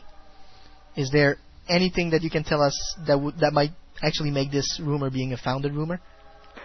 Um, n- there could be something I could tell you, but I'm not sure if I'm authorized to tell you that yet. Okay, so we'll leave it at that. but thank you very much. All right. Um, another question from So, Durge. far be it from George to not make an extra dollar. okay. That- that's good. uh, Durge has another question. Um, if there ever are some Clone War DVDs, will there be any extra materials on the discs that come with the Clone War DVDs? If there are to be made. There are. I I don't know. I I know they like to load them with stuff, but I don't. I haven't been privy to any ideas about any kind of packaging or anything like that yet. So Okay. Oh no. Um, I'm going to actually ask one personal question, and uh, I'll end up with one fa- with one fan question, and then we'll do the, the the little line I talked earlier. Uh, there's this episode that happens with Kit Fisto on uh, what's Mon the- Calamari? on Mon Calamari. Yeah. Uh, okay, you've just reinvented sex education for Star Wars fans. We did. for those of for those of you who don't remember uh, at home, oh man! And here I'm going to explain it again. This uh, big cannon that comes out of the sea, well, of the uh, of the big uh, canyon there underneath the sea, and it's being pushed by the little uh, wiggly kind of sh- uh, fish. Oh yeah. That that's kind of reinventing sex education for Star Wars fans. Okay, sure. That helps you to understand the process. Check it out. I can I I can't believe Sebastian told you that question. well, you know, he, he seems like a funny guy, so I had to ask. Um, okay, and now I'm going to ask you the, a more serious question, uh, which is from Gojira from the chat room. Uh, how does one such as himself uh, becomes a story writer or a character designer or an art director like you, like you? Um, work on your stuff, practice your stuff all the time, and put it in a portfolio and start showing it to as many people as you can. Um, basically, how it works over here in Hollywood is you put all your drawings in a portfolio and you hit the bricks and you walk around town and you try to go into the front door of each studio and go, "Hi, are you hiring for anything?" And they probably say no, and then you go, "But can I leave my portfolio here for the directors to look at?" And they say yes, and hopefully something your timing will be right and and someone will take notice of your work and hopefully have an opening somewhere.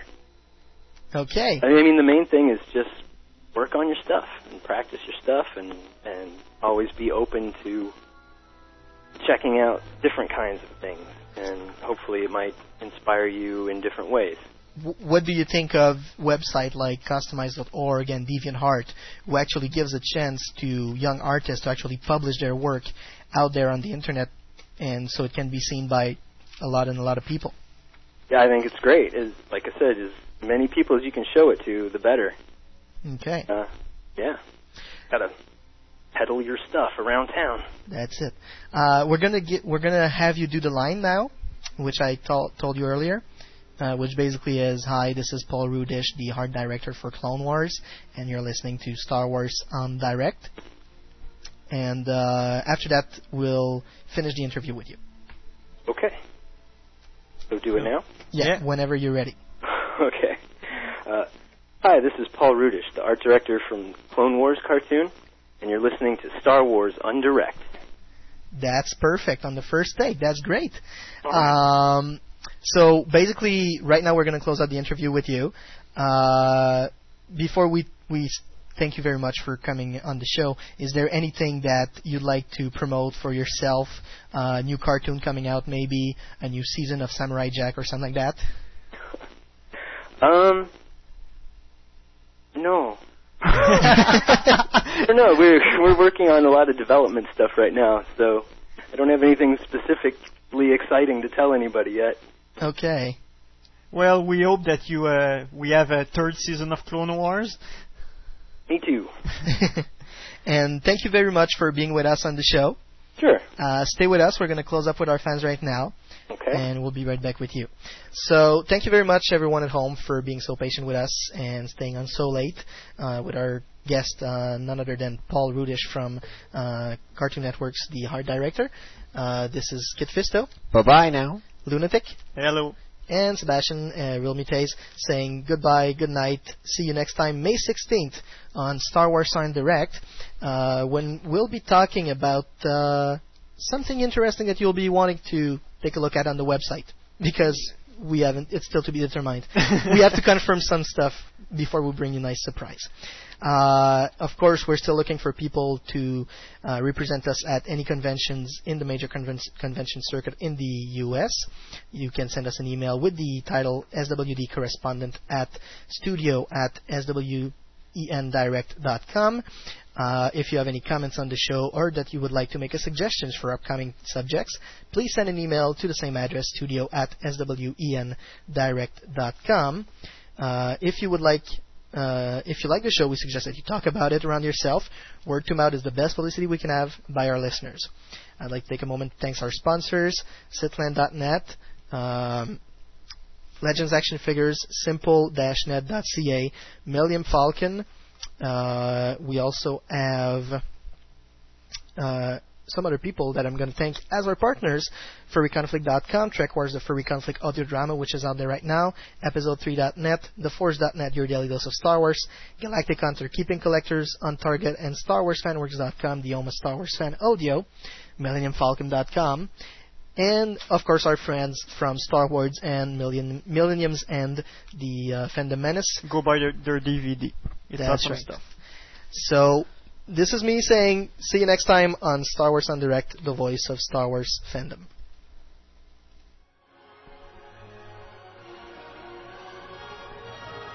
This show has been brought to you by SimpleNet. Webmasters, online gamers, or administrators of e-business. At SimpleNet, we will always have a solution to meet your needs.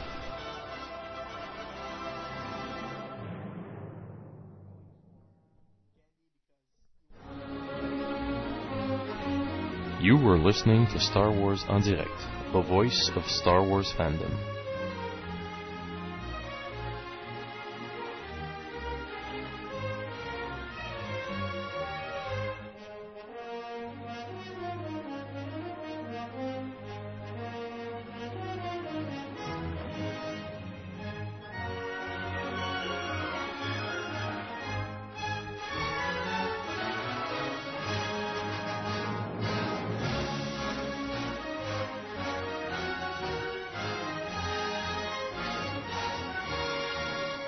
Be sure to visit www.swondirect.com for more information about upcoming shows.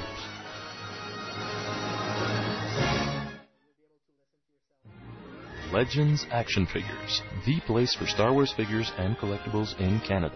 Visit our website and compare our prices. We've got customers from all around the world and the best service around. Come meet the staff at our Montreal store or visit our website at www.legendsactionfigures.com. All prices in Canadian dollars. Cyclan.net, c'est les toutes dernières actualités sur l'univers Star Wars, plusieurs dossiers sur la saga, des événements et rencontres entre fans, un énorme forum de discussion, une radio web à contenu 100% Star Wars incluant une ligne ouverte en direct, plusieurs concours ouverts au Québec et en Europe et bien plus encore. Ne résistez pas à la tentation du côté obscur. Cliquez sur le www.cyclan.net.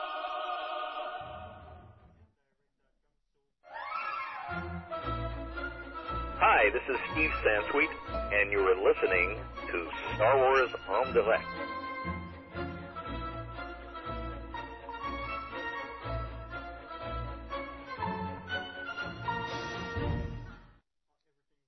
Sir, if you'll not be needing me, I'll close down for a while.